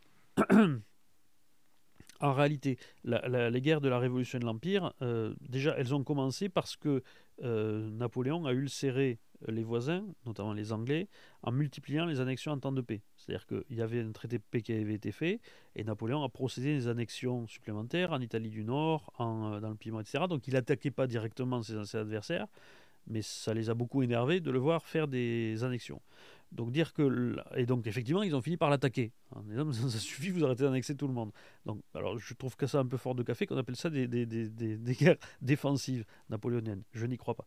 Euh, ce qui est sûr, c'est qu'effectivement euh, les gens qui disent que c'est des guerres défensives, c'est qu'à chaque fois les alliés, les coalisés ont réattaqué Napoléon pour le faire tomber. Ça c'est clair, ils n'ont pas renoncé. Mais de là à dire que euh, c'était c'était lui qui ne faisait que se défendre, c'est un peu abusé. D'autant plus que Napoléon est arrivé dans le prolongement des guerres qui avaient commencé sous la Révolution et qui en partie étaient déjà des guerres de mm. prédation, puisqu'il s'agissait d'aller euh, d'aller menacer l'Angleterre, d'aller voler des, des, richesses en Belgique, etc. Bon. Euh, et donc aujourd'hui, et, et à, la base de, de, la, du mouvement justement d'agressivité de l'impérialisme revanchard, il y a toujours justement cette vision, ce sentiment d'être assailli, ce sentiment d'être empêché par la puissance dominante du temps, en fait, c'est un vrai sentiment de rivalité, si vous voulez. C'est-à-dire que euh, la France de Napoléon voyait l'Angleterre se, déployer partout. L'Angleterre, d'ailleurs, nous avait piqué une bonne partie de nos colonies aux Indes. Et, donc, l'idée, c'est c'est à nous d'être le premier, c'est pas eux. Donc, on va leur ravir la place. Et donc, la puissance revancharde a tendance à considérer que tout ce que fait son adversaire, c'est pour faire rien qu'à l'embêter, pour l'empêcher de lui prendre sa place. Et donc ça développe une espèce de paranoïa comme ça, euh, qui est en partie fondée, puisqu'effectivement l'autre essaie de l'empêcher. Bon. Euh, mais le, fait est que vouloir à tout prix bâtir un empire, c'est pas forcément quelque chose de très légitime, surtout quand ça, ça vise à, quand ça passe par l'oppression, euh, l'oppression des voisins et des méthodes guerrières qui font beaucoup de mal. Hmm. Les, les, guerres napoléoniennes, c'est 5 millions de morts en Europe, c'est pas rien. L'Allemagne d'Hitler, c'est pareil. L'Allemagne d'Hitler, Hitler a commencé à se persuader à la fin des années 30, il avait déjà des grands projets expansionnistes, hein, mais à la fin des années 30, il a commencé à se, persuader que l'Angleterre ne le laisserait jamais faire et que l'Angleterre prépare une guerre contre lui. Et donc il a commencé à... C'est pour ça que ça a commencé à devenir urgent. À la base, il prévoyait d'annexer la Tchécoslovaquie, l'Autriche de prendre plus de temps. Et en fait, du coup, c'est devenu urgent pour lui. Peut-être aussi parce qu'il était malade et qu'il le savait déjà, mais euh, voilà, il y a ce sentiment d'urgence qui apparaît. Et donc l'idée de ne faire que se défendre quand on attaque, euh, c'est assez typiquement ce que disent les impérateurs revanchards. Ça ne veut pas dire que c'est vrai. Euh, surtout que euh, les attaques généralement des impérateurs revanchards sont d'une disproportion totale avec le but affiché à la base. Hmm. si on prend la guerre en Ukraine actuellement, le, le, but prétendument à la base c'était de protéger des populations russophones d'une guerre. Alors ça on a entendu beaucoup parler, le fait que ça avait fait 14 000 morts, euh, les bombardements nomades, en fait c'est 14 000 morts dont la majorité des combattants des deux côtés, euh, et au moment de la guerre principalement, il y avait presque plus de morts depuis plusieurs années. Euh, et puis vouloir remédier à un conflit qui a fait 14 000 morts en faisant, on doit être à 140 000 morts, morts soldats des deux côtés en, confondant les deux, russes et ukrainiens c'est quelque chose qui est, effectivement totalement disproportionné, qui n'a pas de grand sens. Ah, mais en réalité, c'est parce que le but derrière, c'est de remettre en jeu et de renégocier l'ordre le, international. Parce que le but de l'impérialiste revanchard, c'est il a le sentiment que la place de son pays devrait être la première. En tout cas, qu'il devrait être au premier rang, au moins à égalité avec le plus fort. mettons aujourd'hui les États-Unis. Euh, et, pour ça, il doit faire une guerre il a une guerre qu'il doit gagner. Une fois qu'il l'aura gagnée, tout ira mieux. Ça, c'est un côté euh, eschatologique, en fait. C'est l'idée que c'est la, c'est la dernière guerre euh, à, conduire et après, on s'en sortira. Euh, et le, en fait, dans l'esprit de, Vladimir Poutine, ça peut s'obtenir ça. L'idée de Vladimir Poutine, il le sait très bien, la Russie est menacée par la Chine à long terme. Il le sait. C'est pas parce qu'il s'allie avec la Chine qu'il ne le comprend pas. Simplement, il sait très bien que la Russie ne, ne, ne fera jamais le poids face à la Chine. Démographiquement, économiquement, elle ne pourra pas. Donc ce qu'il lui faut, c'est une assise économique, un socle de puissance, en fait, qu'il ne peut trouver qu'en Europe. Il n'y a aucun autre endroit où il peut trouver ça. Simplement, la présence américaine en Europe, via l'OTAN, lui interdit de faire ça. Et donc tout le travail stratégique de Vladimir Poutine, c'est d'essayer de faire en sorte de casser l'OTAN et de casser l'Union européenne si possible, pour se remettre en situation d'être hégémonique sur l'Europe, et en particulier en direction de l'Allemagne, pour avoir cette assise qui lui permettra dans le siècle suivant de résister seul à la Chine et d'être en gros un des trois grands avec les États-Unis et la Chine à l'échelle mondiale.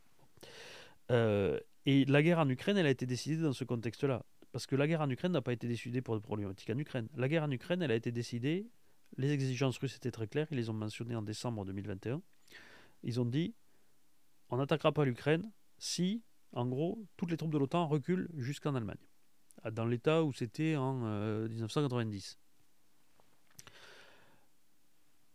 L'OTAN a refusé parce que les, États-Unis ne pouvaient pas accepter ça. Ça aurait été une défaite race campagne, ça aurait remis en question à peu près tous les fondements de l'ordre américain sur le monde. Donc les États-Unis stratégiquement ne pouvaient pas faire ça. C'est pas une question de gentil ou méchant. Euh, ils, ne pouvaient pas. Sinon c'était comme se faire harakiri quoi. Hein. Euh, et donc à partir de là, Vladimir Poutine a attaqué l'Ukraine. Son but c'était de faire une espèce de démonstration de force pour ensuite revenir voir les Européens notamment, parce qu'ils se doutaient que les Européens étaient plus faibles que les Américains, pour leur dire, bon, maintenant vous faites pression sur les États-Unis pour reculer des États baltes, etc., parce que sinon je peux aller à la confrontation. Ah bah, en fait, il a foiré son coup en Ukraine et donc ça a tourné en une guerre, mais l'objectif est toujours le même malgré tout. L'objectif, c'est pour ça qu'il déploie ce, cette affirmation comme quoi il est en guerre contre l'OTAN et en guerre contre les États-Unis. Euh, c'est pas juste pour se faire mousser et pour expliquer qu'il a des difficultés contre un petit pays contre l'Ukraine. C'est que véritablement, de toute façon, même a priori, ça a été, cette guerre a été pensée comme une guerre contre l'Ukraine. Et de la même manière que euh, les guerres de, dès le début, les guerres menées par Hitler étaient des guerres qui étaient vues euh, contre l'Angleterre. L'idée c'était de, de, s'affranchir l'Empire britannique et de créer en Europe continentale une puissance concurrente à l'Empire britannique. Mais dès le début, Hitler a dit que son discours vis-à-vis des Anglais c'était Vous me laissez dominer l'Europe, et moi je vous laisse tout votre Empire britannique, j'y toucherai pas. Simplement, comme ça, on sera au même niveau tous les deux. Il est hors de question que je reste un pays euh, découpé depuis 1919, qui soit plus ou moins assujetti à l'ordre que vous, voulez. C'est hmm. ça la, quête, en fait. Ce que j'appelle la souveraineté souveraine. C'est-à-dire, pas seulement être souverain chez soi et décider, mais être aussi puissant que l'hégémon, en fait. Être au moins un hégémon alternatif si on si n'arrive pas à le remplacer. Et, euh, et localement en Europe, c'est ça que recherche la Russie de Vladimir Poutine. Parce que c'est ce qui caractérise, encore une fois, ce, que je parlais de, ce mouvement d'impérialisme national euh, qu'ils n'ont pas encore laissé tomber en, Russie. Euh, J'ai une petite parenthèse. Euh, quand vous parlez, évidemment, on l'a énoncé rapidement que pour le côté des grands personnages, etc., au final, n'ont pas tant d'importance. Mais du coup, évidemment, quand vous parlez de Napoléon, Hitler, Poutine, c'est pas pour dire Poutine c'est Hitler, euh, Napoléon Hitler c'est pareil, c'est juste pour les- le phénomène avec Voilà, le grand homme qui est à la tête de ça l'État. incarne, quoi. ça va plus euh, vite. Mais en fait, je préfère parler, c'est vrai, quand je suis euh, rigoureux, je préfère parler de Russie poutinienne, de France napoléonienne, d'Allemagne hitlérienne, parce que le personnage lui-même n'est que l'effet d'un processus euh, collectif. C'est pour ça que ça, m'énerve quelqu'un d'autre. quand je lis des commentateurs disant euh, une guerre, euh, la guerre en Ukraine a été décidée par un seul homme, Vladimir Poutine, pas du tout. Euh, Vladimir Poutine, son mouvement est le produit de toute la géostratégie russe, on va dire, depuis, depuis 30 ans. Donc voilà, comme ça, parenthèse fermée, je me suis dit que ça pouvait être utile de la faire. Tout à fait, tout à fait. Euh, après, vous avez un peu, euh, on va avancer un petit peu, vous avez développé aussi, du coup, vous l'avez énoncé tout à l'heure, euh, sur le, le concept sur la construction de l'État-nation. Oui. Euh, bah c'est pareil, je vous laisse essayer de développer un petit peu, l'idée. Alors, en fait, les États-nations se, se, se, se, re- se constituent toujours pareil. Il s'agit à la base d'un centre de pouvoir qui va progressivement s'étendre sur, euh, sur un mode impérial, en fait, sur tout un espace.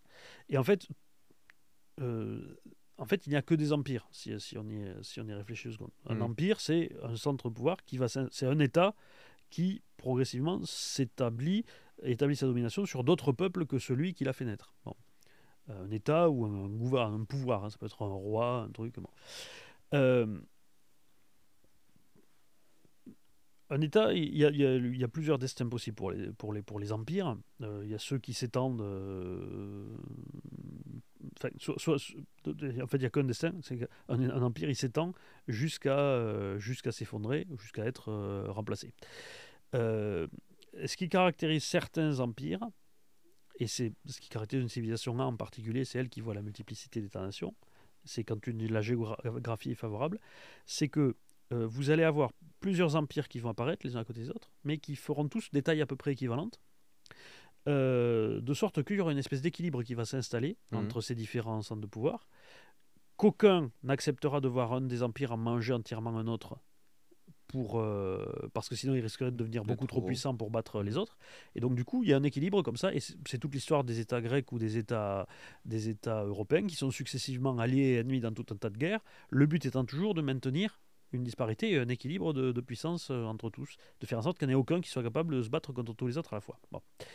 Et donc ça, ça amène une condition très spécifique et très intéressante, qui est le fait que pendant des siècles, vous ayez ces petits empires qui sont dans des frontières stables.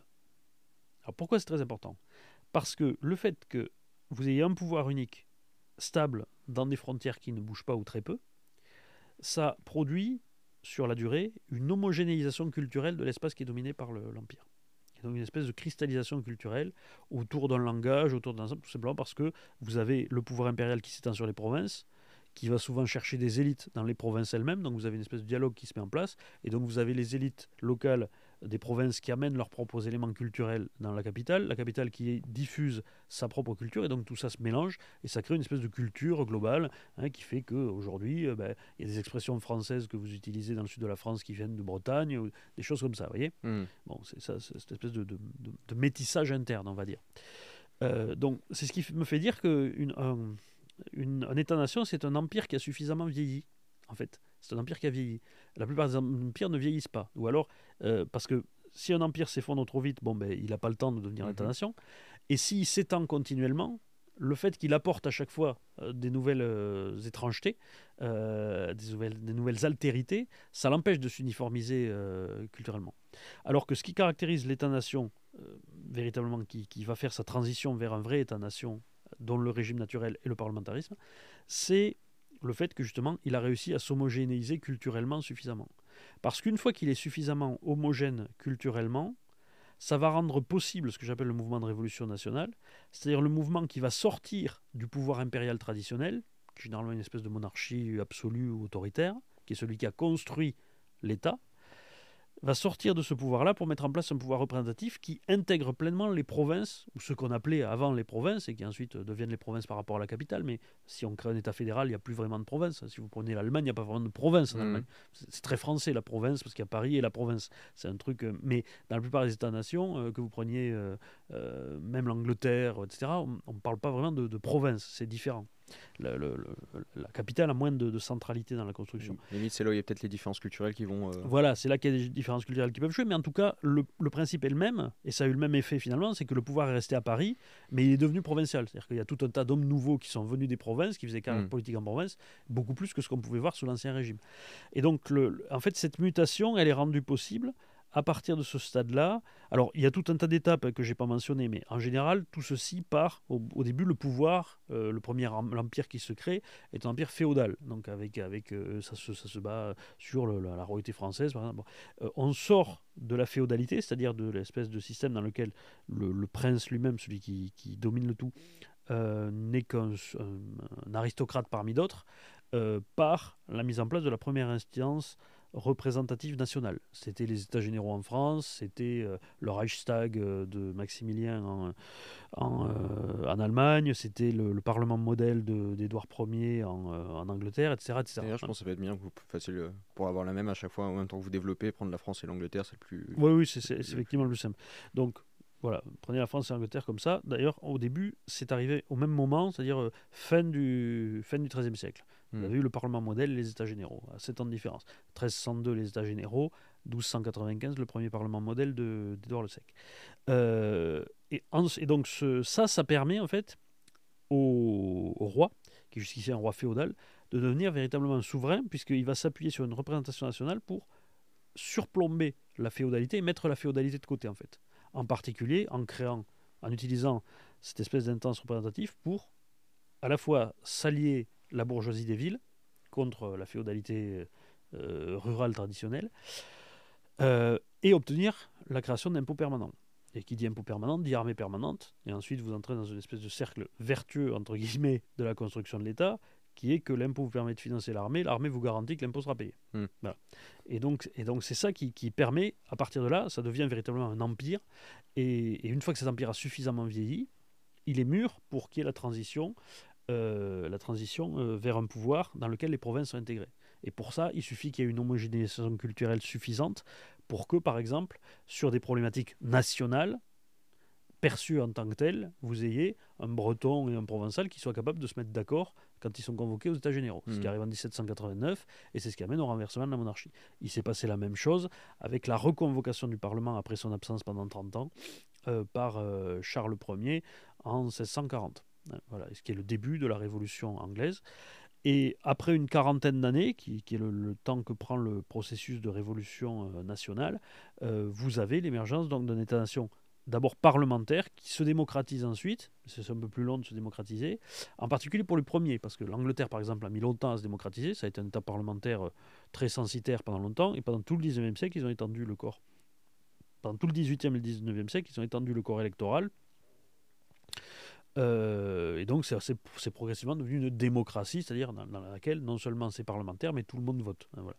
Euh, la France a fait euh, la même chose avec quelques chaos au 19e siècle, mais grosso modo, il s'est passé la même chose. Et, on est, et, à partir du moment où on est entré sous la Troisième République, on avait à peu près le même régime que l'Angleterre. Donc, on était d'ailleurs, c'est à mmh. ce moment-là qu'on s'est réconcilié. Hein. Si vous notez, l'entente cordiale, ça, ça apparaît à ce moment-là, c'est-à-dire le moment où bah, on s'apercevait qu'il n'y avait plus de différence idéologique vraiment. Alors il pouvait encore y avoir une concurrence hein, d'ailleurs, c'est ça qui a fait que les Anglais n'ont pas été tout à fait euh, à nos côtés dans l'entre-deux-guerres parce qu'ils ils se, méfiaient de notre empire colonial, ils ont eu bien tort, mais, euh, ou raison peut-être, hein, qu'effectivement on voulait leur ravir la première place, je ne conteste pas, mais disons que euh, il n'y avait, plus d'opposition entre de système impérial français qui persistait au XVIIIe siècle, alors que les Britanniques, estimaient que maintenant ils étaient en régime parlementaire, que c'était, que c'était différent.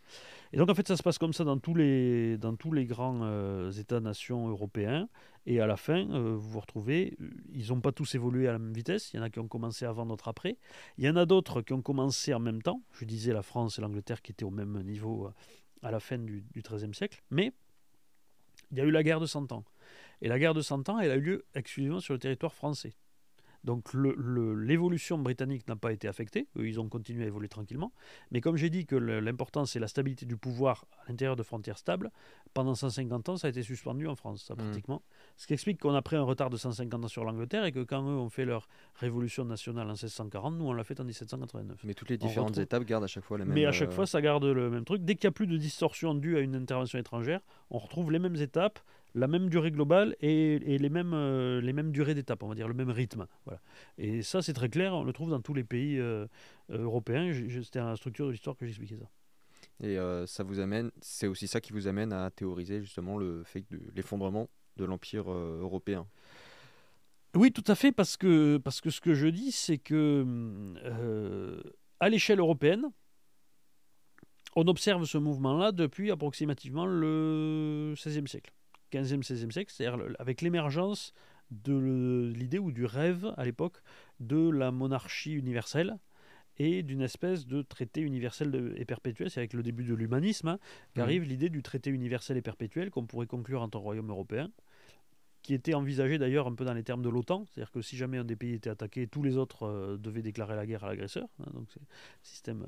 Et euh, bon, ça n'a pas été fait à l'époque, c'était pas c'était pas mûr, mais, euh, mais les petits-enfants ont adoré. Hein, c'est finit par mettre en, scène. Et donc, euh, ce qu'on ce qu'on a aujourd'hui, c'est une, euh, donc un État-nation européen qui s'est construit progressivement sur ce que j'appelle un modèle tardif. Parce qu'en fait, dans les États-nations européens, on observe deux modèles. Il y a les modèles que j'appellerais continus, traditionnel, c'est-à-dire que euh, c'est un État comme la France, comme l'Angleterre, qui se construisent au long cours avec une espèce, avec une espèce de linéarité. Mmh. Et il y a les modèles qui font leur unification, euh, qui, qui se développent euh, politiquement plutôt au niveau local, et qui font leur unification tout d'un coup à la fin. Et mmh. ça, c'est l'Italie et l'Allemagne, par exemple, qui tout d'un coup font leur unification au 19e siècle parce qu'ils voient que bah, ont des États unifiés en face d'eux, qu'il y a la France, qu'il y a l'Angleterre, et donc les élites de ces pays-là se disent mais nous aussi on devrait être un grand pays, il n'y a pas de raison qu'on reste une petite Bavière. pour toutes les différentes étapes institutionnelles et politiques, elles, ont des... elles, suivent exactement la même direction. On, alors on en trouve quand même, c'est-à-dire que par exemple jusqu'au, il y avait une base pour l'apparition d'une Allemagne selon un schéma continu. Euh, c'était avec, je disais, les réformes de Maximilien au, au XIVe siècle, euh, avec notamment euh, la réunion de la diète d'empire et euh, l'apparition de la, des, des, des, premières législations impériales. Le, terme technique m'échappe sur l'apparition des justices impériales. En fait, un embryon d'État impérial à l'échelle de ce qui était à ce moment-là le Saint-Empire romain, mais en fait qui était essentiellement germanique, c'est-à-dire resserré sur, sur l'espace proprement allemand. Hmm. Sauf que ce processus-là, un peu comme euh, ce dont a souffert la France avec la guerre de Cent Ans, mais de manière pire, a été euh, cassé par la guerre de 30 ans. Parce que là, toutes les nations européennes pendant 30 ans sont mmh. venues se battre en Allemagne, c'est un cafarnaum épouvantable, et tout ceci s'est réglé avec la volonté d'État qui était plus avancée, c'est ça en fait qui a joué, la France était plus avancée, l'Angleterre aussi, etc., pour maintenir la division dans cet espace-là, parce que c'était trop dangereux pour eux que ce soit un espace uni. Donc c'est uniquement lorsque ces États n'ont plus été non plus la puissance nécessaire pour empêcher ces États de faire leur unité que hop, ils ont refait leur unité. Donc c'est vraiment l'intervention étrangère qui a, empêché ça assez fortement. Et donc on a vu euh, l'Italie et l'Allemagne faire leur unité, d'ailleurs exactement en même temps. C'est intéressant parce que tout à l'heure on en parlait, je disais qu'ils s'étaient séparés euh, au, XIIIe siècle avec la guerre des Guelfes et des, des, Gibelins.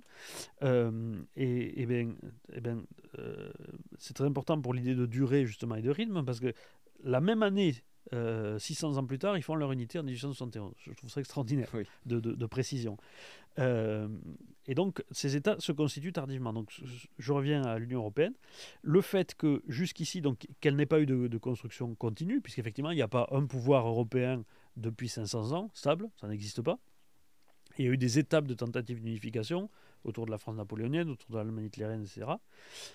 Mais c'est dernièrement que ça s'est le plus euh, acté, et en particulier depuis le triomphe de l'idée européenne, on va dire, et ce qui a été son espèce de victoire euh, stratégique contre l'URSS, puisque l'effondrement de l'URSS a permis de s'étendre à l'ensemble de l'espace européen, en particulier des espaces qui, de manière cohérente, devaient en faire partie. Je pense notamment à la Pologne, à, la, à la, Tchécoslovaquie, qui est un espace euh, qui avait été très lié pendant longtemps. C'était la Bohème, hein, donc mmh. ça, avait été lié avant. Euh, et donc, ce que je dis, c'est qu'aujourd'hui, on est effectivement dans la phase terminale de constitution d'une espèce d'État-nation européen et qu'il ne lui manque que cette crise terminale qui est ce que j'appelle le mouvement de révolution nationale. Effectivement, dans la chute de l'Empire européen, je dis que nous sommes au bord du déclenchement de ce mouvement-là. D'accord. Et donc euh, ça se passerait comment? C'est du coup les élites euh, périphériques? Oui, alors, parce qu'en fait, du coup, si on prend le modèle encore de l'État et des élites impériales euh, sur un espace, aujourd'hui, les élites impériales, c'est un petit peu c'est l'espace rénan, c'est-à-dire c'est la mégalopole européenne, c'est-à-dire ce qui, ce, qui, ce qui a cheval sur la Belgique, les Pays-Bas et surtout euh, l'Allemagne, l'ex-Allemagne de l'Ouest. Euh, et donc la plupart des institutions européennes sont euh, dans cette région-là, euh, la plupart des cadres européens sont de cette région-là, clairement c'est ça qui, qui domine. les, représentants de cet espace-là, les ressortissants sont surreprésentés à la tête de la Commission européenne, ou, etc. Bon. Et naturellement, ils sont évidemment très nombreux dans les fonctionnaires européens. Donc la révolution européenne devrait prendre la forme d'une reprise du pouvoir de l'Europe périphérique, euh, dont la France fait désormais partie. Je pense que c'est une des grandes erreurs stratégiques de continuer à croire qu'elle fait partie des, des dirigeants de l'Europe alors qu'elle est devenue une périphérie mmh. depuis, euh, depuis 20 ans. Euh, cette lutte de l'Europe périphérique devrait reprendre le pouvoir, notamment en utilisant le Parlement européen comme, comme institution d'expression, puisqu'en général c'est l'Assemblée représentative existante qui sert cette transition. Hein. C'est le Parlement qui s'oppose à Charles Ier en Angleterre, c'est euh, les États généraux qui décident de s'ériger en Assemblée nationale euh, face à, Louis XVI. Donc je pense qu'il y aura un mouvement comme ça. Il y a déjà des mouvements stratégiques qui se dessinent dans ce sens-là. Euh, toute la tentative sur l'accord nucléaire entre la France, la Pologne et un certain nombre d'autres pays qui ceinturent un petit peu la, l'Allemagne et notamment cet espace rénan, euh, vont selon moi d'ores et déjà dans ce sens. Et, euh, je pense qu'il y aura en plus une espèce de soulèvement, euh, probablement à l'occasion des prochaines élections européennes qui se tiennent l'année prochaine, et qui seront provoquées notamment par les difficultés de la guerre en Ukraine et de la confrontation géostratégique que ça entraîne. Je pense notamment parce que c'est souvent comme ça que ça commence. Si on prend, si on prend la révolution nationale en, en, Russie, la dernière qui a eu lieu, elle a commencé avec la chute de l'URSS justement parce qu'ils avaient eu beaucoup de difficultés. Il y avait eu Tchernobyl, il y avait eu la guerre en Afghanistan. Ça avait beaucoup stressé institutionnellement le pays. Euh, si on prend 1918, euh, la révolution allemande par exemple, c'est euh, les privations et les difficultés de la, de la Grande Guerre qui ont amené la rupture, la rupture du système. et donc je pense que ça va avoir un effet aussi comme ça sur, sur les institutions européennes et que ça, ça annonce ce basculement. Mais vous avez dit tout à l'heure que, par exemple, avec l'Allemagne, il y a les puissances étrangères qui sont venues s'ingérer là-dedans. Euh, est-ce que c'est pas le danger aussi avec, avec l'Europe? Alors tout à fait, je, pense que c'est le risque, surtout que si on entre dans une phase de révolution, c'est pas aussitôt l'unité qui est refaite et on reparle l'avance, c'est une période assez chaotique dans laquelle c'est typiquement le, le, genre de situation dans laquelle les puissances étrangères veulent intervenir à l'intérieur pour tirer les marrons du feu. Euh, un bon exemple, par exemple, c'est ce qui était la révolution nationale espagnole qui a commencé en 1931 avec la chute de Primo de Rivera et, euh, et qui a donné lieu très rapidement à un affrontement euh,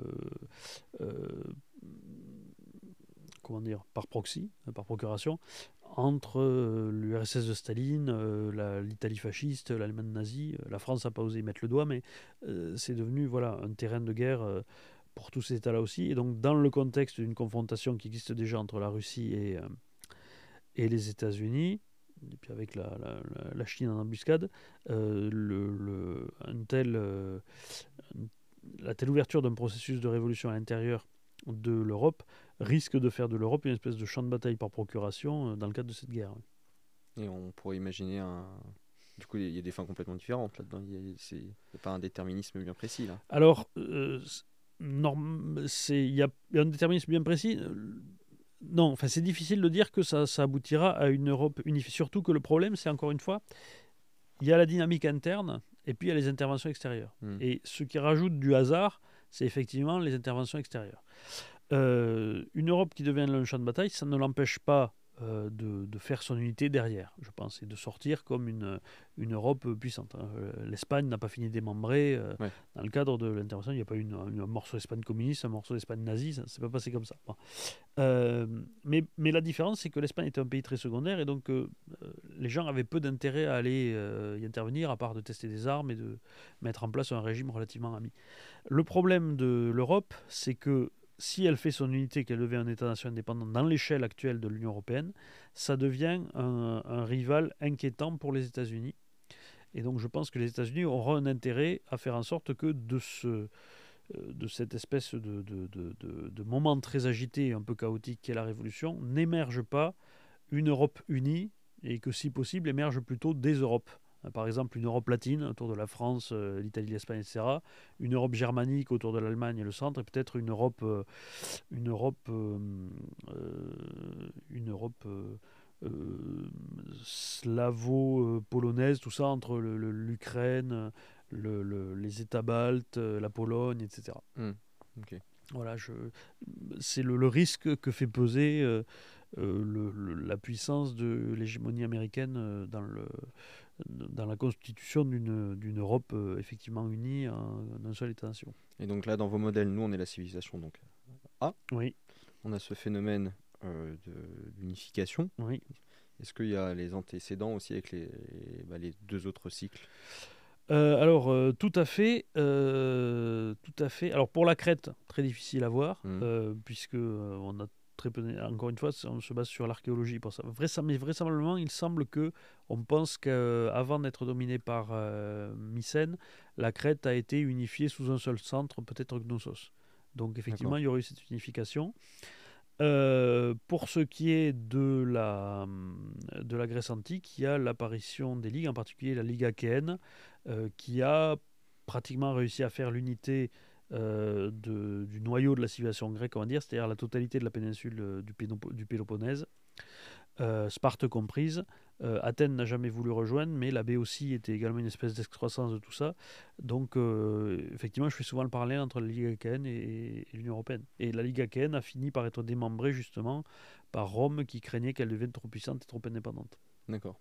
D'ailleurs, c'est marrant qu'Athènes soit restée externe à ça, puisqu'on pourrait s'il y a une cité qu'on pourrait comparer à un État-nation aujourd'hui, ce serait plus Athènes avec euh, l'Angleterre. Oui, tout à fait, tout à fait, euh, qui, a fait le, Brexit et, qui de toute façon s'était jamais senti très à l'aise d'être dans cet ensemble européen, tout à fait.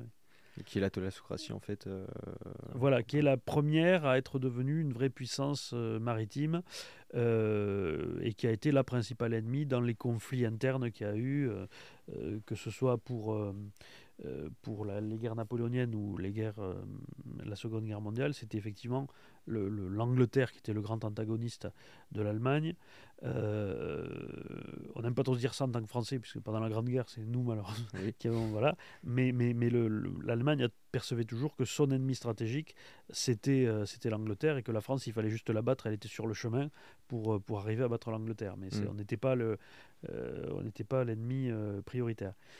Donc, euh, ça me paraît effectivement euh, une, une très D'ailleurs, donc aussi, vous avez théorisé le côté, euh, un rôle d'une thalassocratie par rapport à. Oui, tout à fait, oui, aussi, oui. Oui, puisque la, la thalassocratie, en fait, c'est toujours elle l'ennemi principal de l'impérialiste revanchard, puisqu'en général, c'est elle la première puissance mondiale. Et donc, c'est elle qui essaie de garantir l'ordre mondial qu'elle a mis en place, que l'impérialiste revanchard, justement, va contester, parce que lui veut mettre en place au moins un empire alternatif à lui, qui lui permettent de ne pas être sujet à l'ordre international tel qu'elle le veut, elle. Voilà, il veut être au même niveau de souveraineté, ce que l'hégémon le, n'accepte pas. Ok. Et euh, dans tout ça, là, euh, vous nous avez donc bien expliqué par A plus B qu'on est censé tendre vers plus de parlementarisme. Et là-dedans, la Ve République, qu'est-ce qu'elle vient faire? Alors, la Ve République, là-dedans, c'est une, c'est une très grosse exception et ça renvoie à une idée intéressante qui est le parlementarisme, effectivement, on doit tendre vers ça. Et tout État-nation constitué doit devenir parlementaire. Mais il arrive qu'il y ait des accidents euh, stratégiques qui fassent tomber la démocratie parlementaire et qui la remplacent par un régime autre, autoritaire. Et ça, on l'a connu notamment à Athènes, puisque la démocratie athénienne, par exemple, avait été renversée après sa défaite contre Sparte pendant la guerre du Péloponnèse, où il y avait eu la dictature des 30 tyrans qui avait été mise en place par Sparte, qui était l'envahisseur. Euh, le problème de la France, c'est que, euh, contrairement à l'Angleterre, dans un régime normal, dans un pays normal, euh, enfin dans un pays normal, non, c'est plutôt une exception, mais ça donne la- la- le modèle pur, si vous voulez. C'est que l'Angleterre, le Royaume-Uni plus exactement, est une île. C'est un grand avantage, puisqu'à partir du moment où il est devenu un État-nation parlementaire, ses frontières n'ont jamais été violées. Il n'a jamais été battu militairement sur son sol. Et à partir de là, le régime parlementaire a 300 ans en Angleterre. Et il n'a jamais bougé. En France, on aurait pu avoir la même chose à partir du moment où on a instauré la Troisième République. D'ailleurs, on a, même euh, en, étant sur le continent, on a réussi à survivre à la guerre de 14. Et donc, on est devenu, euh, on a survécu au moins à ça. Le problème, malgré tout, c'est qu'effectivement, on est sur le continent, donc on était beaucoup plus en danger, et on a subi deux revers importants. Le premier revers, c'était 1871, 1870-1871. Et le, mais le deuxième surtout, une fois qu'on a vraiment eu notre régime parlementaire, c'est-à-dire à partir de la, de la Troisième République, c'est qu'on a eu 1940. 1940 a cassé cette euh, évolution. Et donc en fait, ça a fait repartir euh, une espèce de cycle d'impérialistes revanchards à partir de 1940. Pourquoi? Parce que finalement, la France, au sortir de la guerre de... La France était devenue une puissance euh, secondaire, en fait, depuis euh, 1870. Euh, elle avait réussi à, certes, à... à- C'était une époque brillante, hein, c'est la belle époque, donc euh, on est un pays riche, on a plein d'inventions technologiquement et tout, c'est très bien. Mais au plan stratégique, même si on faisait un empire euh, colonial, on était clairement déclassé par rapport à l'empire britannique et à l'Allemagne euh, sur le continent. On était deux fois moins peuplé que l'Allemagne, on était moins industrialisé, donc c'était vraiment, on était en recul. Euh, donc on n'appartenait plus au top des, nations. Et le truc, c'est que, et en, plus, on avait perdu l'Alsace-Lorraine, donc ce qui a été vécu comme une humiliation terrible. Et lorsqu'en 1914, on arrive à réannexer l'Alsace-Lorraine, et en même temps, on redevient, là on était la première, la pre- première puissance militaire du monde, hein, parce qu'on était ceux qui avaient battu euh, l'Allemagne. On a même occupé une partie de l'Allemagne pendant un moment. On était en passe de redominer le continent, en fait, ce qui a fait peur aux Anglais d'ailleurs, c'est pour ça Mhm. qu'ils n'ont pas été. euh, parce qu'ils ne voulaient pas d'une puissance dominante sur le continent. Mais du coup, la France était redevenue finalement. euh, ce- ce- avait, avait espèce- même euh, avait retrouvé une espèce de rêve impérial comme ça. de- et donc, le- le- on a eu une humiliation terrible en 1940 avec la, la- la défaite contre, contre l'Allemagne d'Hitler. Et donc, ça a relancé une espèce de cycle comme ça d'impérialisme revanchard qui a abouti à- au général de Gaulle en 1958 qui était un équivalent d'impérialisme revanchard, mais euh, doux, si vous voulez, parce que c'était une, une réplique. Euh, en plus, d'habitude, l'impérialiste revanchard, il est issu d'un régime autoritaire. Donc, il a été formé intellectuellement dans un cadre Mhm. autoritaire. Alors, c'est ça ses références de pensée. Le général de Gaulle, lui, il avait été formé sous la Troisième République. Donc, c'était un vrai démocrate. Euh, mais néanmoins, il a, il a subi les travers qu'historionomiquement subit un impérialiste revanchard, c'est-à-dire qu'il a remis en place un régime avec un exécutif fort, qui était son truc. Et le problème, c'est que cet exécutif fort lui a survécu et il a vieilli. Et il n'est pas conforme aux standards démocratiques européens, puisqu'on a un chef de l'État qui est élu au suffrage universel et qui a grosso modo tous les pouvoirs. Quoi, hein. On l'a vu dernièrement, en fait, mais on arrive même dans un système aujourd'hui où il suffit que le président n'ait pas de majorité contre lui au Parlement, il ne faut même pas qu'il ait une majorité pour lui, il suffit qu'il n'en ait Mhm. pas contre lui pour arriver à faire passer les lois qu'il veut. Que- donc on a un effacement de, de, de la séparation des pouvoirs, tout simplement. hein. Donc euh, il n'y a plus de constitution, comme aurait dit Montesquieu, puisque c'est la séparation des pouvoirs qui fait la constitution.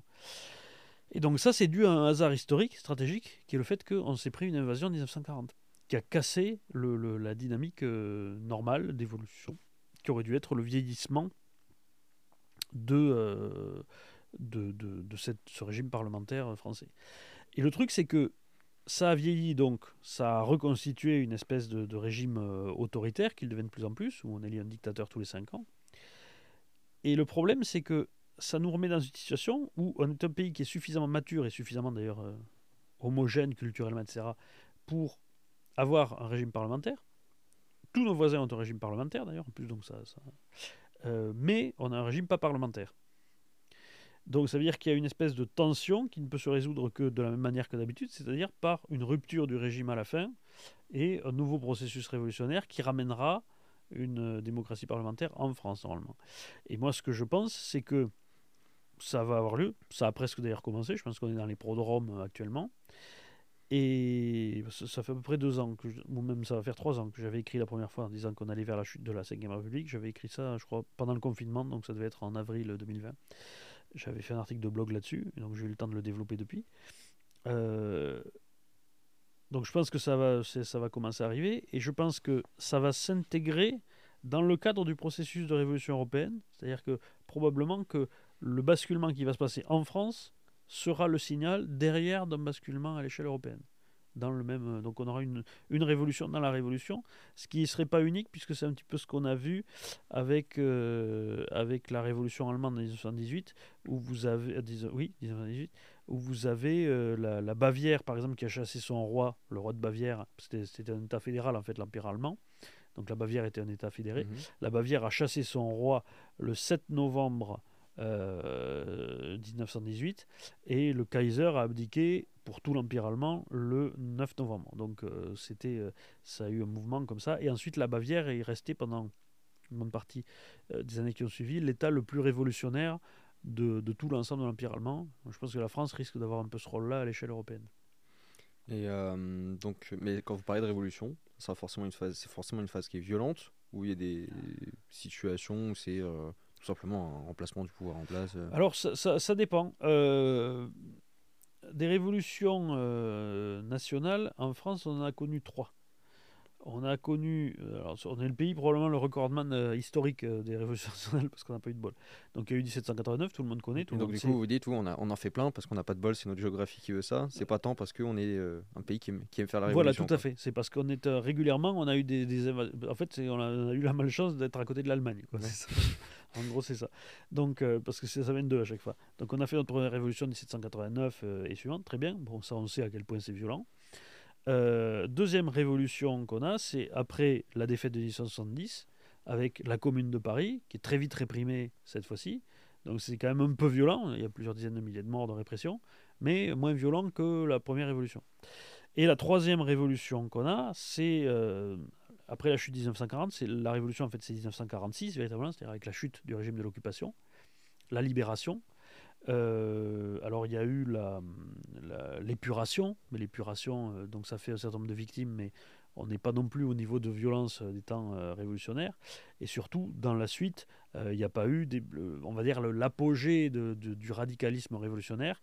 C'est au moment où les communistes faisaient presque 25% aux élections et où ils ont failli réussir à faire hmm. adopter une constitution en 1946. En fait, cette constitution a été rejetée par référendum les communistes ensuite ont perdu leur truc et on a rétabli euh, la 4 République.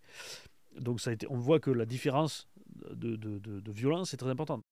Autre exemple, euh, j'ai parlé tout à l'heure du fait que les Russes avaient connu deux révolutions nationales. La première, 1917, euh, la deuxième, 1991. Il y a des traits communs sur les fondements économiques internes, donc la difficulté de vivre à la population et tout, quelques années très bien.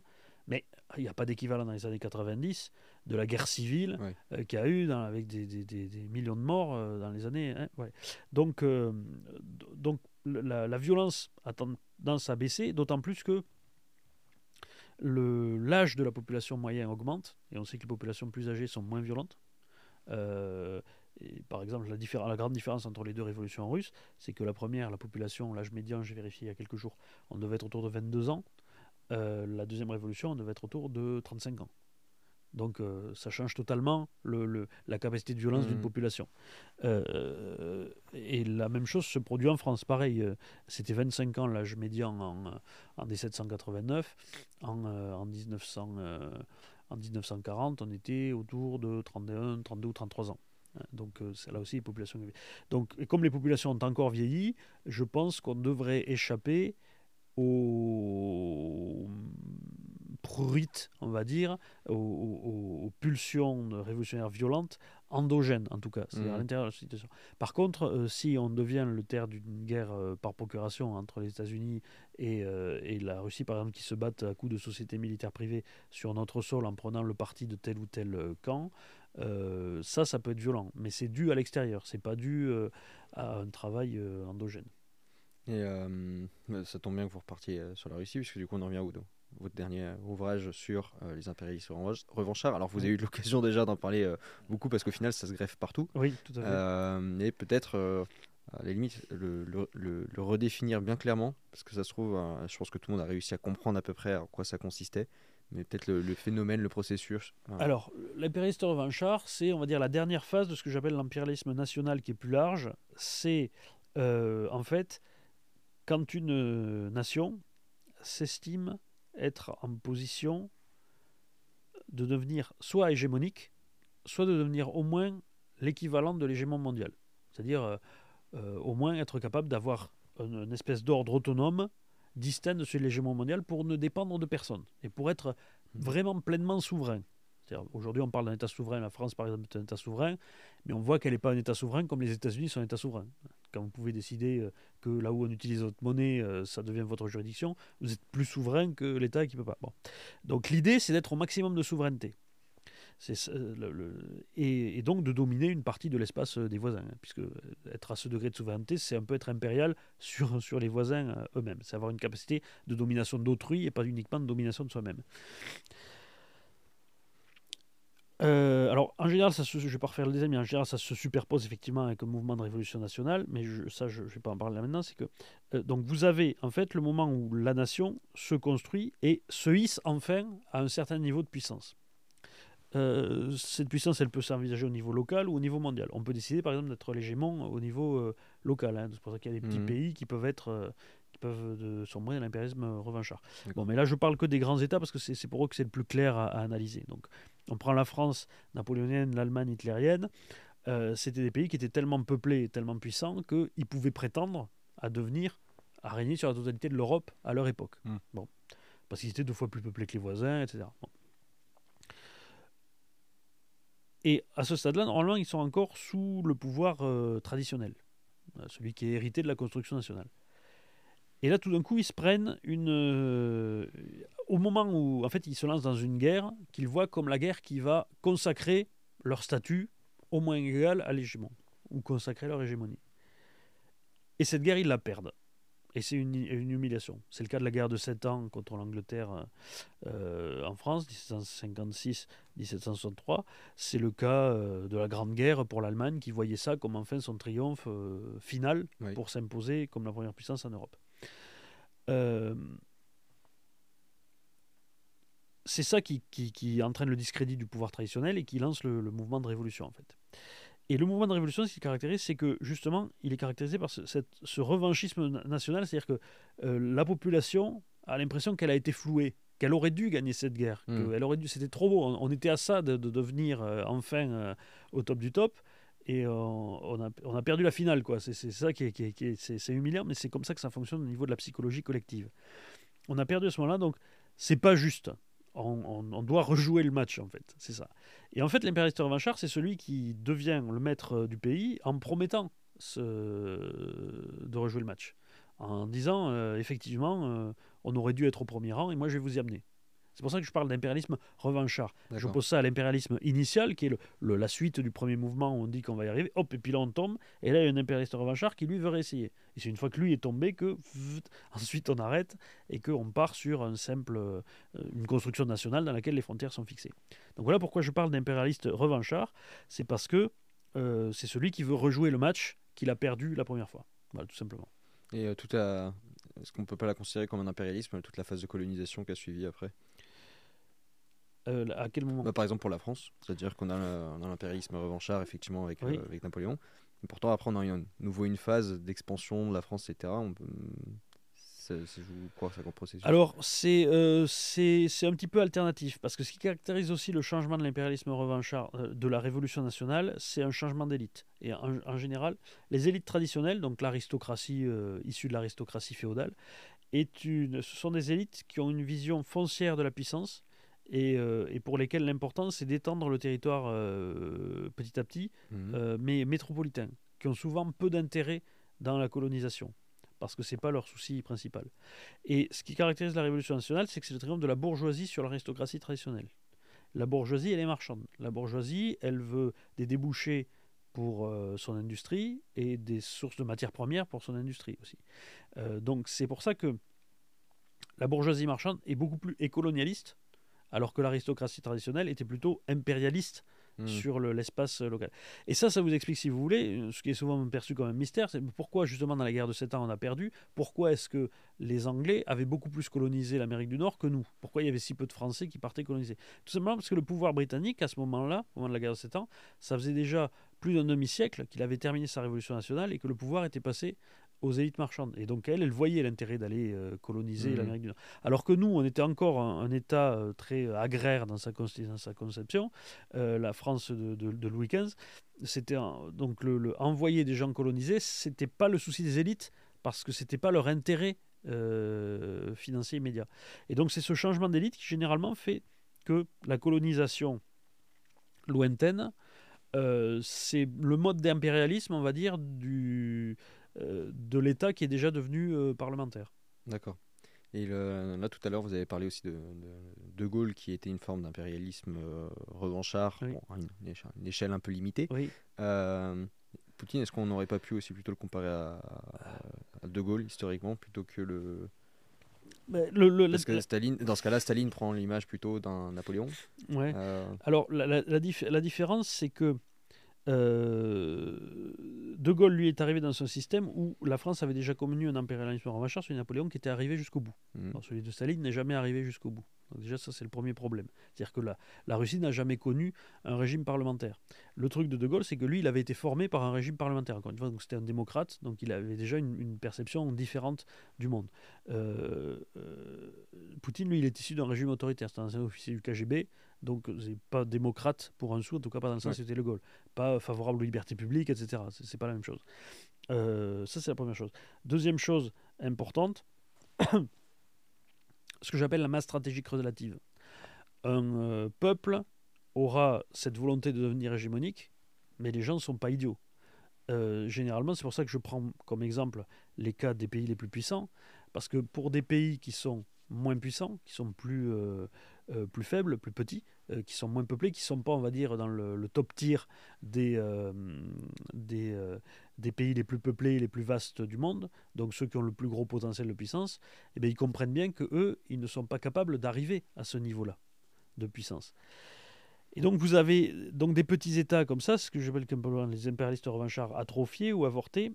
Un de Gaulle savait très bien que la France n'était pas capable d'arriver de, de, au degré de puissance de l'URSS ou des États-Unis. C'était fini ça.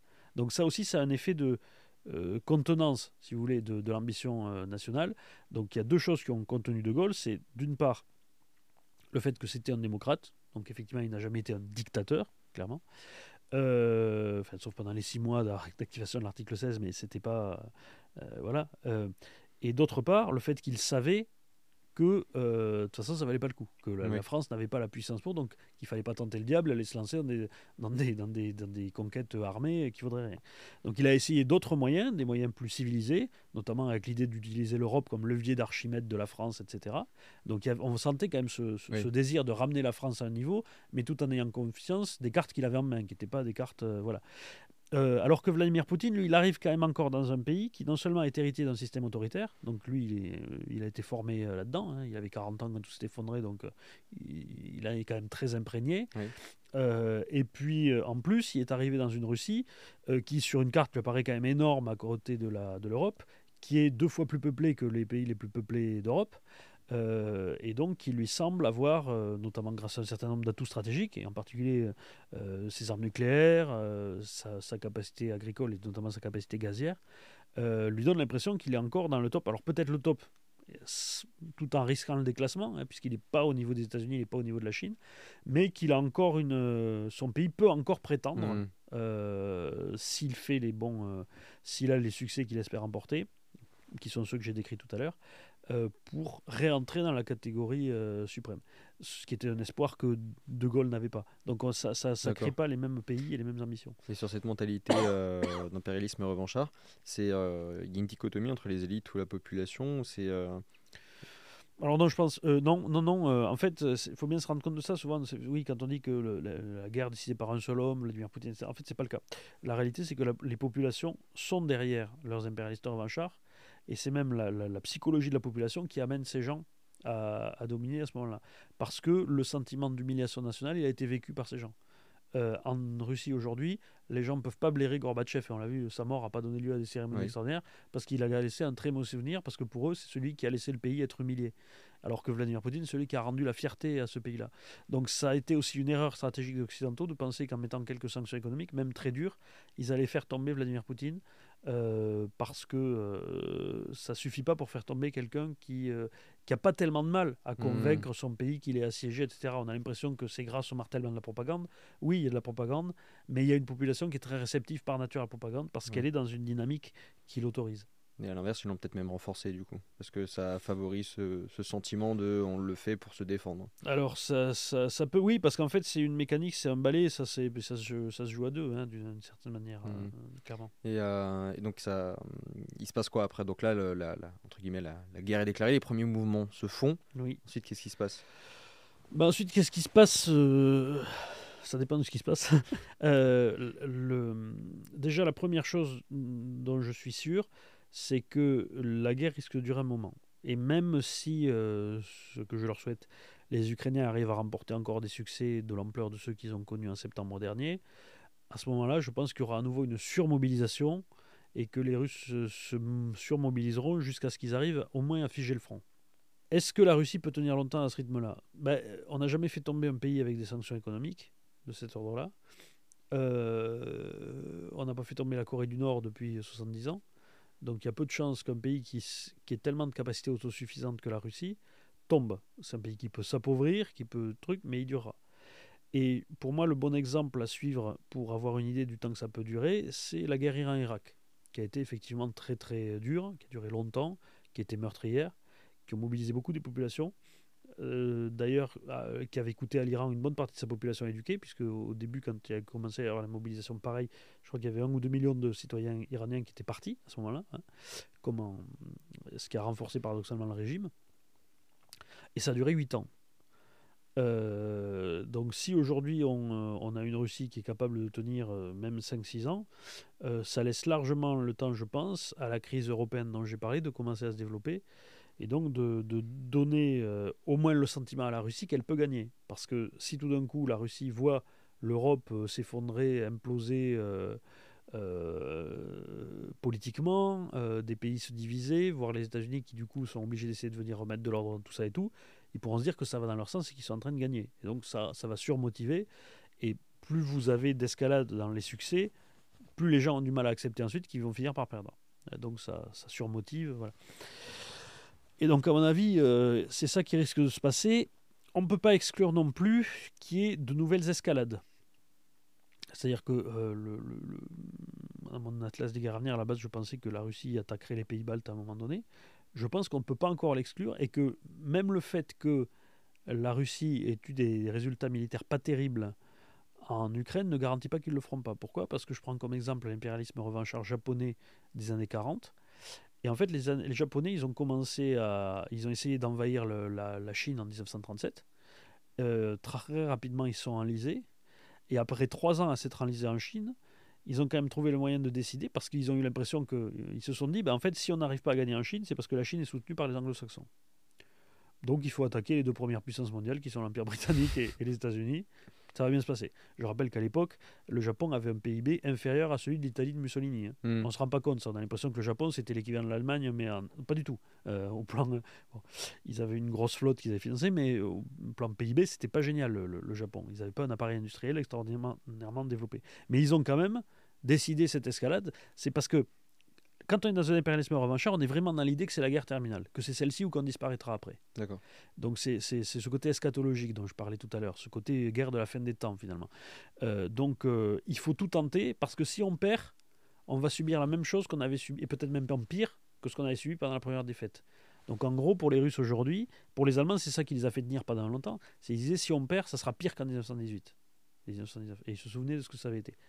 Et donc à ce moment-là, vous avez tout un tas de sacrifices que vous êtes prêts à endurer plutôt que de se souvenir le- la tannée que c'était. Et donc pour les Russes, c'est pareil. Ils se disent ça sera pire que 1991. L'effondrement, l'hyperinflation avec les prix qui sont multipliés par 20, enfin, catastrophe. Euh, et donc ils sont prêts à accepter. Et donc je pense qu'il n'est pas impossible qu'à un moment, il y ait une escalade, effectivement, avec la volonté d'envahir effectivement directement les pays baltes et attaquer.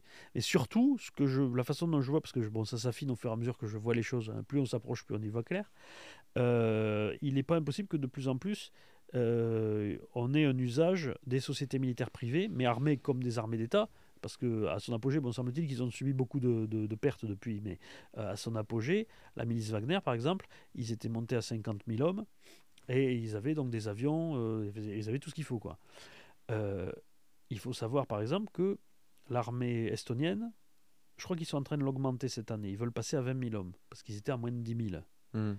Ça veut dire qu'une société militaire privée russe, en effectif, était deux, trois fois plus puissante qu'un des États trucs. Et donc, même s'il y a quelques, un petit contingent de l'OTAN de 2-3 000 hommes sur place, ils sont capables à eux seuls d'envahir. Si la milice Wagner envahit l'Estonie, au nom de la Russie, mais que vous avez le Kremlin qui dit non, non, c'est pas moi qui leur ai dit, ils font ça tout seuls. Que vaut le parapluie nucléaire? Rien. Vous avez pas comment vous tirez sur une société militaire privée? Vous pouvez lui tirer dessus sur place.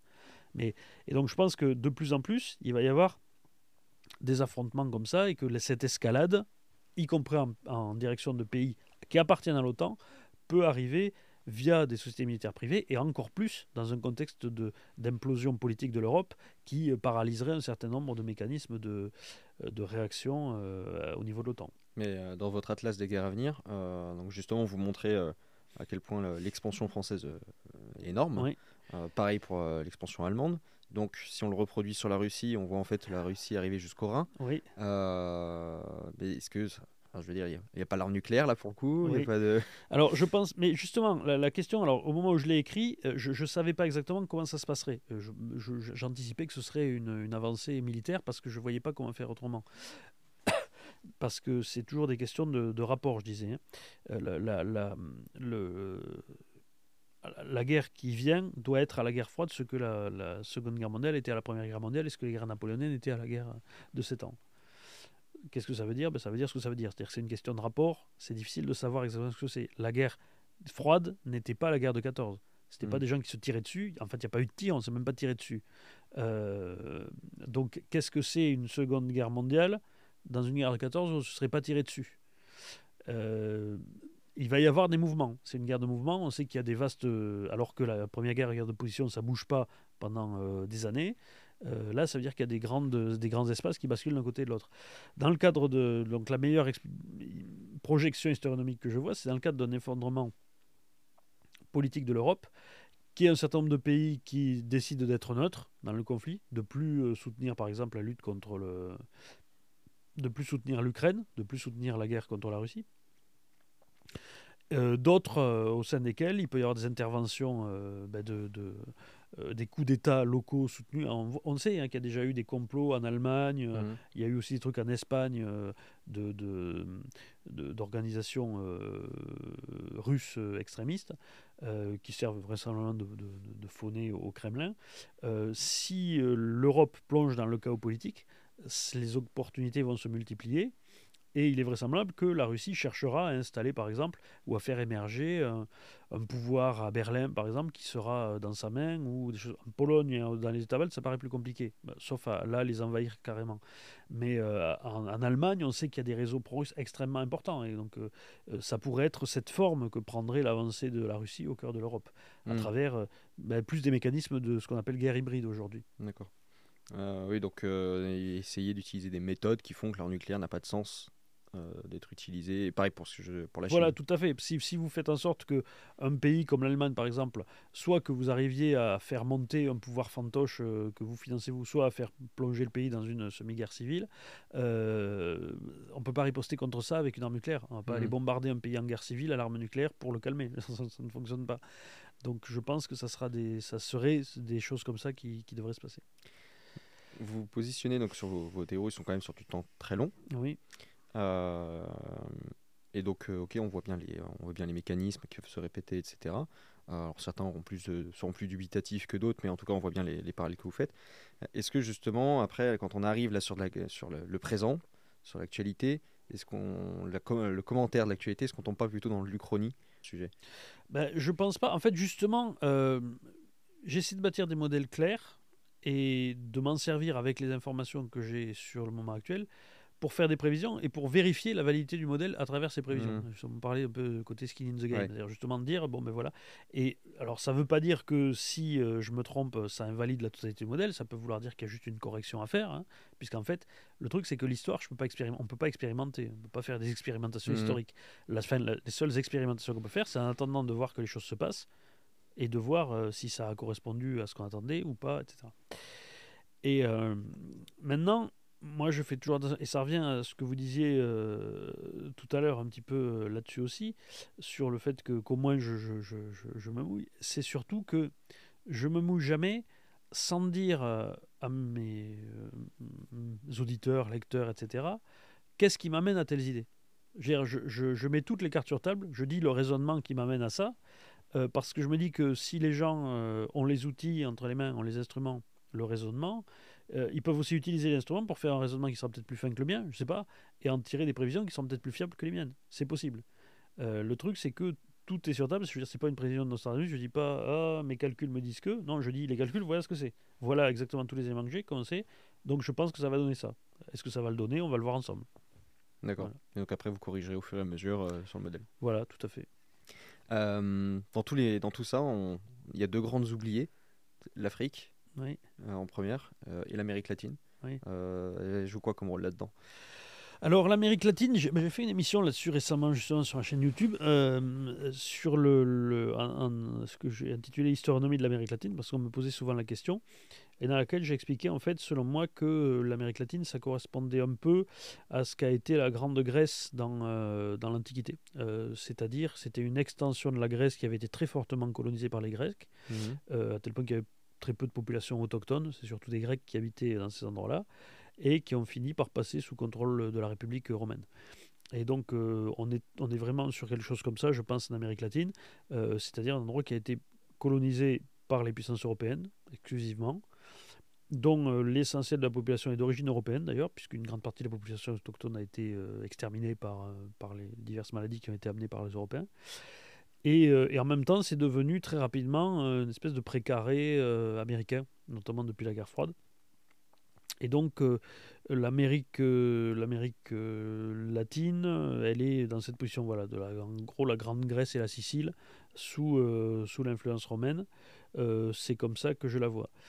Euh, L'Afrique, euh, je la comparerais plutôt à euh, tout cet espace, peut-être de ce qu'était la Germanie.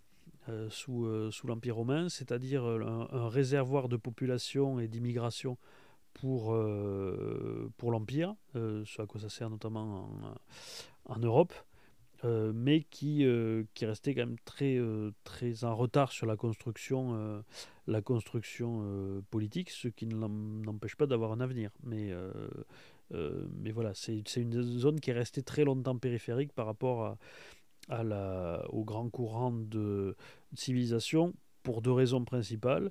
Première raison, le fait qu'elle est coupée par une barrière naturelle qui est le Sahara, qui même si c'était s'il y avait des caravanes et des, des trucs, c'était quand même euh, des échanges limités.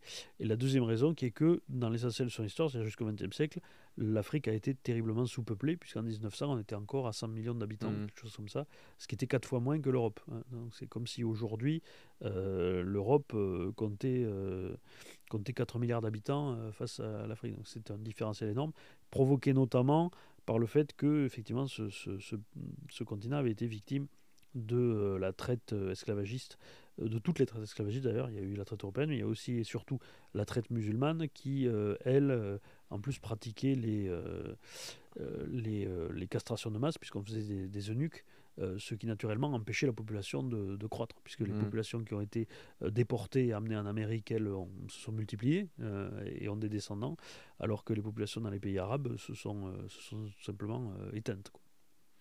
Donc là, on revoit bien donc, nos- tous, nos- tous les modèles. Donc on voit, si on compare avec l'Antiquité, on, on voit où tout le monde se place, Oui. hein, entre la Chine, les États-Unis, les différents continents. Euh, vous prévoyez quoi là pour la suite? Si on suit les mêmes trajectoires, euh, qu'est-ce qui est censé se passer dans les siècles qui viennent? Alors, dans le, dans le siècle qui vient, déjà, je pense que la confrontation actuelle entre ce que j'appelle le bloc, c'est-à-dire le, le- le- la Russie, la Chine, euh, l'Iran, etc., et les États-Unis va donner lieu à une victoire de l'Amérique et de ses alliés. je pense que le système d'alliance américain va tenir, que ce sera gagné pour l'Amérique et que ça débouchera sur un démembrement de la Russie, ce qui est classique à la fin d'une trajectoire d'impérialisme revanchard. Il y a une perte de territoire importante. donc je pense que la Russie sera ramenée dans ses frontières européennes, en fait, c'est-à-dire en gros pas au-delà de l'Oural, et que tout le reste au-delà pourra être transformé en république plus ou moins indépendante. Euh, et comme une bonne partie des revenus gaziers viennent de là, il n'est pas possible que les États-Unis fassent même base dessus. Hmm. Euh, la Chine, elle aussi, risque d'imploser. De, euh, parce qu'elle est un peu dans une situation de l'Allemagne de 1914. et donc je pense qu'au terme de la confrontation, c'est en interne qu'elle va, va craquer. Et donc la Chine se démocratisera, je pense. Elle va entrer dans un processus révolutionnaire aussi. Euh, et parce que la Chine a eu cette particularité qu'elle comme la Russie, elle a connu une, première tentative de révolution en 1911. Euh, Chiang Kai-shek aurait dû être l'impérialiste revanchard euh, chinois, euh, sauf qu'il s'est pris les Japonais dessus avant, hein, mm. comme, comme euh, l'URSS de Staline s'est pris Hitler. Et du coup, ça les a fait redémarrer du début aussi avec, avec la, République populaire de Chine, qui est une espèce de néo-empire chinois depuis, depuis, depuis tout ce temps. Donc je pense qu'elle est au bord, elle aussi, d'une révolution nationale et que la première humiliation militaire qui lui arrivera fera imploser le système du PCC, tout simplement, et qu'il il disparaîtra, et que la Chine sera démembrée en ce que elle sera repliée sur le territoire Han, qui est encore l'essentiel de son territoire et qui représente 90% de sa population, mais qu'elle perdra le Tibet et le Xinjiang. Euh, les alliés, France, les Européens et les Américains surtout, feront en sorte qu'elle les perde euh, et que donc ces États redeviennent autonomes. Euh, je pense qu'en plus, les, Indiens feront tout pour que le Tibet redevienne autonome, pour que ça soit notre tampon mm. face à la Chine. Et, le, et je pense que, dans, que la Turquie euh, établira une influence, qu'on va avoir une, une réémergence du pantouranisme ou du panturquisme autour de la puissance principale de cet espace qui est la Turquie, qui pourra, qui n'aura plus d'obstacles puisqu'en fait son déploiement est empêché depuis longtemps par la présence en, Asie centrale de la puissance chinoise dans le Xinjiang mm. et de la puissance russe dans tout l'espace des républiques soviétiques en ce le Kazakhstan, le Kyrgyzstan, etc. Et donc là, je pense qu'il y, y, a une espèce de confédération, au moins dans un premier temps, turque, euh, qui va se. Euh, turco-musulmane qui, va se, créer, qui comptera à peu près 300 millions d'habitants, donc ça peut faire quand même une puissance. Euh, euh, alternative au cœur de l'Europe, de, l'Asie assez importante. Donc ça, ça conditionnera le monde d'après. Donc dans le monde d'après, il y aura globalement à peu près tout qui sera dominé par les États-Unis, sauf cet espace turc et l'Inde, qui sera, je pense, dans le camp des vainqueurs et qui, qui sera en plus très peuplé et qui sera le pays le plus peuplé du monde. Mmh. Euh, et, voilà, et donc, euh, donc ça, conditionnera, on va dire, les 30 ans suivants de la politique mondiale. Et euh, les États-Unis, je pense, là, vont commencer à, enfin, vont terminer leur évolution interne vers un, régime autoritaire, puisque je pense que c'est la dégradation constante vers un, un, présidentialisme croissant depuis la naissance de la démocratie américaine.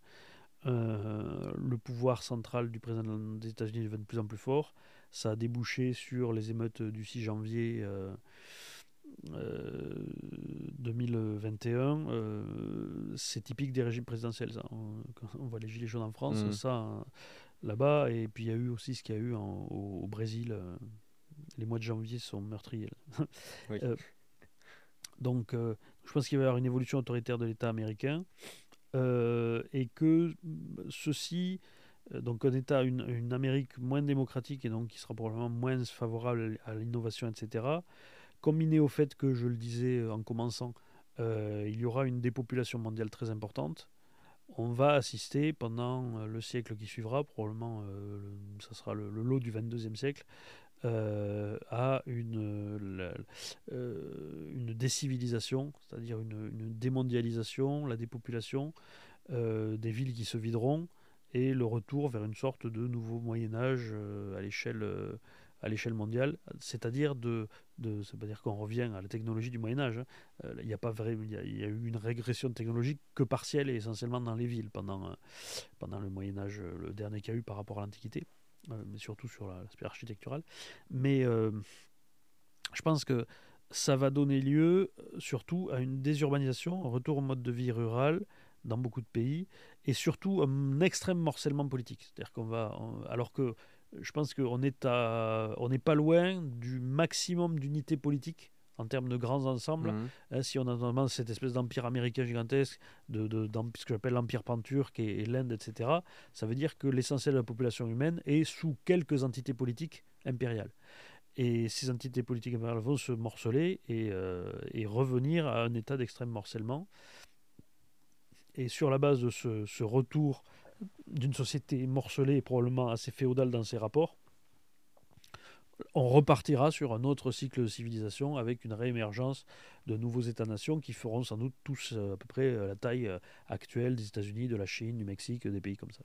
Vous avez une idée de où émergera la prochaine civilisation A ou B? Alors je pense que comme en général on se, développe, on se déploie, on se, ça tourne vers l'Occident de plus en plus, je pense que ça sera en Asie-Pacifique, dans cette région-là, où d'ores et déjà le basculement a commencé d'ailleurs de la même manière qu'à la fin du monde romain on commence à sentir un basculement euh, vers, euh, vers l'Europe occidentale euh, à partir de l'histoire romaine. Ok. Bon bah voilà, je pense qu'on a, on a bien fait le tour de, de vos travaux. Vous avez, vous avez d'autres travaux. Alors, euh, autres travaux, euh, oui, je suis euh, le, prochain bouquin sur lequel j'ai je, déjà commencé à travailler en, rédigeant les opérateurs franchard, parce qu'en général ça, se chevauche, c'est pour terminer d'éclaircir la question de ce que j'appelle les monothéismes politiques, mhm. c'est-à-dire l'islam moderne, le judaïsme antique, le christianisme, mais peut-être aussi le bouddhisme d'une certaine manière. c'est travaux en cours. Ça sera mon prochain bouquin. Et, et, je pense que celui encore après ça sera pour finaliser l'unification de la totalité de mes travaux, pour, euh, pour euh, mettre en place en fait le modèle qui explique à peu près la totalité de l'histoire humaine depuis euh, l'âge du bronze. Quoi. Voilà. J'ai une question limite un, petit, limite un peu provocatrice, mais pourquoi vous? Pourquoi, c'est, pourquoi vous qui avez réussi à faire tous ces modèles, etc., on a eu tant de grands esprits, etc., pourquoi vous, vous arriveriez à faire un modèle? Aussi complexe et complet je, euh, Parce que je parlais tout à l'heure de réaction chimique intellectuelle, euh, c'est un coup de chance. Euh, j'arrive à un bon moment, je ne suis pas le premier théoricien de l'histoire, il y en a eu d'autres. Il y a eu des travaux très intéressants, il y a eu les travaux de Spengler, il y a eu les travaux de Toynbee. Euh, avant ça, les travaux de Gobineau, qui était aussi un théoricien de l'histoire. On a fait un théoricien raciste, mais en fait, c'était pas ça à la base qui, est son sujet. Euh, c'est plutôt un théoricien de l'histoire qui a pris une mauvaise explication de, théorie de l'histoire, mais c'était pas ça le sujet. Mmh. Mais après, il y a eu Spengler qui est extrêmement important. J'ai eu la chance, en fait, de ne découvrir Spengler et qu'après m'être fait mes propres idées. Ce qui m'a probablement évité de penser que la question était traitée et donc de l'aborder sous un œil neuf. Euh, mais surtout, en fait, la question c'est surtout pourquoi maintenant, plus que pourquoi moi à la base. Pourquoi maintenant? Parce que les progrès de l'histoire, euh, de l'archéologie, etc., ont été phénoménaux pendant le, déjà la fin du XIXe siècle et tout le XXe siècle. Il faut se rendre compte qu'encore au XIXe siècle, on connaissait comme empire l'empire romain, l'empire perse. Hmm. Euh, vaguement les Chinois, mais c'est tout. On a découvert l'existence de tout un tas d'empires qu'on ne connaissait pas. On ne savait pas que les Minoens avaient existé. On croyait que les Mycéniens, c'était la légende. Euh, on pensait que euh, Babylone n'avait jamais existé et que c'était un mythe biblique. Euh, je veux dire, tout ça, c'est des trucs. Tous ces empires, on les a découverts. Mais là, pendant très longtemps, la question de, des empires, c'était la question de Rome. Après, les autres, on Donc, on a, c'est, extraordinaire les progrès qui ont été faits par l'histoire. Tout ce qu'on sait aujourd'hui, qu'on ne savait pas il y a, il y a 150 ans. et en plus de ça, on a eu l'histoire des 150 ans, et il s'est passé beaucoup de choses les 150 dernières années. Mm. On a eu euh, les deux guerres mondiales, on a eu le, passage à un nouveau monde dans lequel les États sont, euh, sont plus les États européens, mais sont les grands États, la Russie, la Chine, etc.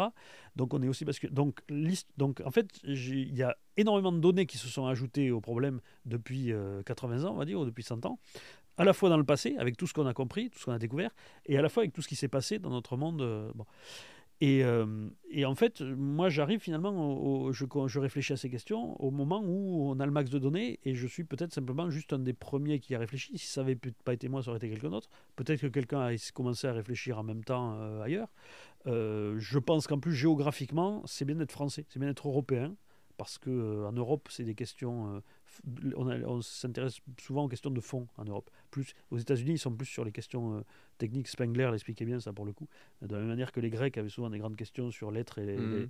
euh, les grandes philosophies de lettres, il n'y a pas de philosophe de lettres chez les Romains. Ils s'inquiètent d'éthique, de choses beaucoup plus pratiques. Même s'il y a des, tentatives de théoriciens de l'histoire, comme Jared Diamond, je pense aux, aux, États-Unis. Mais je, je, pense que le théoricien de l'histoire le plus intéressant actuellement en vie, euh, c'était David Cosandé qui a écrit un livre qui d'ailleurs qui, est assez peu connu parce qu'il y a aussi le problème des gens qui s'intéressent peu. C'est notamment parce que moi je finis sur David Cosandé qui a écrit un livre qui s'appelle Le secret de l'Occident qui euh, émet deux concepts extrêmement intéressants qui est la thalassographie euh, articulée, c'est-à-dire le fait que une région soit ait un accès facile à la mer en un, un certain nombre de ses points, c'est en particulier les régions qui sont très très morcelées. Et donc il dit ça de la Grèce antique et de l'Europe moderne notamment, qui comme ils ont, ils ont un rapport côte euh, euh, territoire sur côte qui est, euh, qui est très très, mm. très très favorable. et donc ça permet pourquoi? Parce que ça permet des communications très fortes. Et d'autre part, ce sont des espaces qui, ce que je disais tout à l'heure, permettent la création de multiples États de même taille qui sont en concurrence et qui sont dans un système stable, ce qui favorise la concurrence et donc au sein d'une même civilisation, malgré tout l'échange, et donc, hein, quand vous avez un Descartes en France qui ne peut pas parler, ben, il va euh, aux Pays-Bas, par exemple, etc. Et donc, ça, ça permet de, de, tirer le meilleur du potentiel humain qu'on a sur place. Donc ça, c'est une théorie très intéressante que j'ai greffée dans mes... que j'ai récupérée. D'ailleurs, j'ai un peu correspondu avec Cosandé, c'est un type très intéressant, qui lui est suisse. Hein. Euh, mais euh, le problème, par contre, c'est que comme on est justement en même temps, depuis tout ce qui a donné lieu à ces progrès historiques, c'est l'histoire scientifique. Et l'histoire scientifique, ça revient sur la dichotomie que je disais au début. Les histoires scientifiques ont beaucoup de mal avec l'idée de faire des modèles et des analogies. Et donc, c'est un petit peu difficile de faire percer ces idées-là. Voilà. Donc, je ne sais pas si je suis le premier. Euh, en tout cas, je, suis très opiniâtre et, donc j'essaie de faire bouger ça assez fortement euh, depuis un moment. Mais euh, si j'avais pas été, la, teneur même de mes travaux m'oblige à considérer que les idées sont dans les choses hmm. et que c'est une fois qu'on a les masses de données qu'il y a forcément quelqu'un qui va voir ça. J'ai peut-être eu la chance d'être le premier, je ne sais pas. Et si tout le monde commence à, s'intéresser à l'historionomie, que ça devient une matière qu'on apprend, etc., que les élites sont au courant, est-ce que dans le fond, ça casse pas les cycles mêmes? Peut-être que ça peut avoir un effet. Euh, j'aimerais que ça ait un effet. Euh, peut-être que l'humanité euh, parviendrait à s'affranchir de ses propres déterminismes et qu'on arriverait à tirer le mieux comme d'une sorte de technologie. C'est un peu comme la psychanalyse à l'échelle hein, individuelle, arriver à comprendre les mauvais schémas dans lesquels on est pour, ça, pour, pour devenir plus conscient. Le problème de la conscience, c'est quelque chose qui me hante très fortement, que ce soit la conscience individuelle ou la conscience collective. Et euh, est-ce que ça invaliderait les modèles? Je pense qu'il faudrait beaucoup de travail avant et qu'on en est, on en mmh. est encore très très loin. Mais peut-être que ça peut être un début de l'humanité, de s'affranchir de ça, de ne plus avoir à subir de processus de civilisation puis de décivilisation, de plus avoir à subir de confrontations entre impérialistes revanchards et hégémons qui font des millions de morts. Euh, ça serait bien. Vous sentez, euh, donc là vous avez parlé euh, du fait que vous correspondiez, etc. Mais euh, il y a un vrai mouvement ou pour le moment c'est que vous prêchez encore un peu dans le désert? Pour l'instant, j'ai quand même un peu l'impression de prêcher dans le désert. Hmm. même s'il y a d'autres, encore une fois, il y a d'autres gens qui réfléchissent selon d'autres biais intellectuels. Je pense notamment à un type comme Peter Turchin, qui lui réfléchit sur l'abondance, la, notamment des denrées alimentaires, et qui explique que les, euh, les, les, luttes euh, sociales euh, par la, contraction de l'offre de denrées alimentaires et qui avait suggéré il y a quelques années déjà, je crois que ça fait une dizaine d'années, qu'au début des années 2020, il commencerait à y avoir beaucoup de révoltes populaires en raison d'un problème de denrées alimentaires. Et donc aujourd'hui, quand on a vu les problèmes de révoltes populaires qui apparaissent en particulier en Europe et toutes les euh, difficultés liées à l'inflation justement des mmh. alimentaires, ça dit que voilà, il y a d'autres gens qui, par d'autres méthodes, qui sont là plutôt de la méthode statistique sur, euh, sur un certain nombre de denrées, arrivent aussi à avoir des résultats. Et je pense que tout ça est croisable. Et donc dans ce cas-là, je, je, je, ne fais que m'insérer. J'ai une approche. Et, euh, pareil, on dit l'historionomie sera peut-être ancien demain. Peut-être que ça sera quelque chose de plus large dans lequel l'historionomie sera vue comme une approche du problème et qu'il y aura mmh. d'autres écoles de manière qui pourront dialoguer et tirer quelque chose d'intéressant. Je l'espère. Donc vous êtes dans une logique de pionnier et puis euh, vous, verrez ce que ça donne oui, vous-même. c'est assez amusant, hein, soit oui, à faire comme ça. Euh, donc on va approcher de la fin. Euh, est-ce qu'il y a un, je sais pas, un sujet, un mot que vous aimeriez passer, un truc que vous auriez aimé développer en plus qu'on n'a pas abordé? Quelque chose que j'aurais aimé développer en, plus. Ben peut-être cette idée justement fondamentale qui me, me, meut véritablement, qui est cette idée de de la conscience, d'être plus conscient de ce qu'on fait. Parce qu'un travail que j'ai fait il y a un autre sujet que j'ai qu'on n'a pas abordé qui s'intègre un peu dans l'historionomie mais qui s'en distingue un peu, c'est tout le travail que j'ai fait sur le, clivage politique et sur les, déterminismes qu'il y a, ce qui nous positionne et la façon dont le clivage politique évolue et en quoi en fait il est essentiellement une rationalisation de rapports sociaux qui sont assez constants et qui évoluent avec le temps. Et, mais donc que ce soit ça ou que ce soit l'historionomie, alors cet aspect sur le clivage, ça doit pousser un petit peu tout le monde, mais aussi collectivement, mais aussi individuellement, à essayer de comprendre pourquoi je suis de droite ou de gauche, pourquoi je suis conservateur ou progressiste, en quoi c'est vraiment rationnel, en quoi c'est par pur intérêt. Et donc l'idée, c'est de se connaître soi-même, hein, finalement, euh, faire un petit peu du, euh, socratisme. Euh, et je pense que le but de l'historionomie, c'est que collectivement, on apprenne à, à se connaître nous-mêmes, donc à devenir plus conscient et, si possible, devenir effectivement plus réfléchi et plus civilisé, ben, plus humain. Quoi. Ah, c'est génial, vous vous êtes raccroché directement sur les bâtisseurs. c'est très bien joué. Euh, est-ce que vous auriez euh, des livres à conseiller euh, Alors évidemment, les vôtres seront mis évidemment sur le site en description, mais peut-être des livres qui vous ont formé ou qui ont été utiles pour vous. Bah, des livres qui, m'ont formé, oui. Je, citais tout à l'heure le livre de David Cosandé, qui à mon avis, qui a eu un petit succès en son temps, mais que j'ai malgré tout découvert tardivement, donc il n'a pas eu le succès qu'il mérite, je pense. Donc très honnêtement, il, vaut le coup. et je lis notamment pour ceux qui apprécieront mes travaux, ça complète très bien parce que j'y renvoie.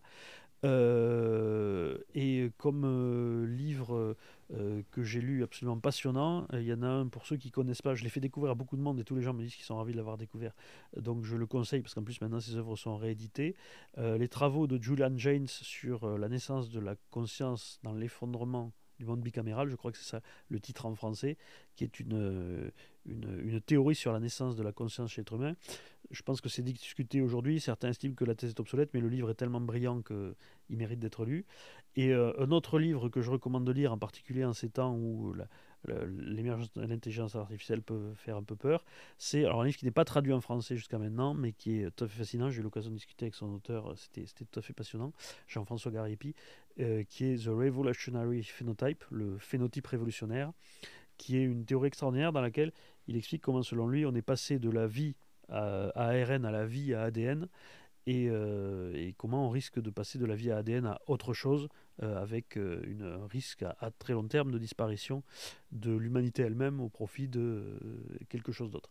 Et je trouve ça surtout fascinant parce que, surtout sur le passage de la vie à ADN, cette idée de phénotype révolutionnaire est assez fascinante. Et comme dans l'historionomie, moi je m'intéresse à tout ce qui est justement, il y, a des parallèles avec la naissance de l'origine de la vie, par exemple, puisque l'origine de la vie, on, essaie d'expliquer ça avec un système qui s'appelle les automates cellulaires. C'est-à-dire, c'est le fait qu'avec un petit nombre de. C'est des objets mathématiques dans lesquels, avec un petit nombre de consignes, on arrive à. Si on les laisse simplement jouer toutes seules, ça fait apparaître des, structures euh, qui sont euh, stables, autoréplicantes et, euh, et donc euh, qui, qui, approche de quelque chose de la vie alors qu'on part de pas la vie.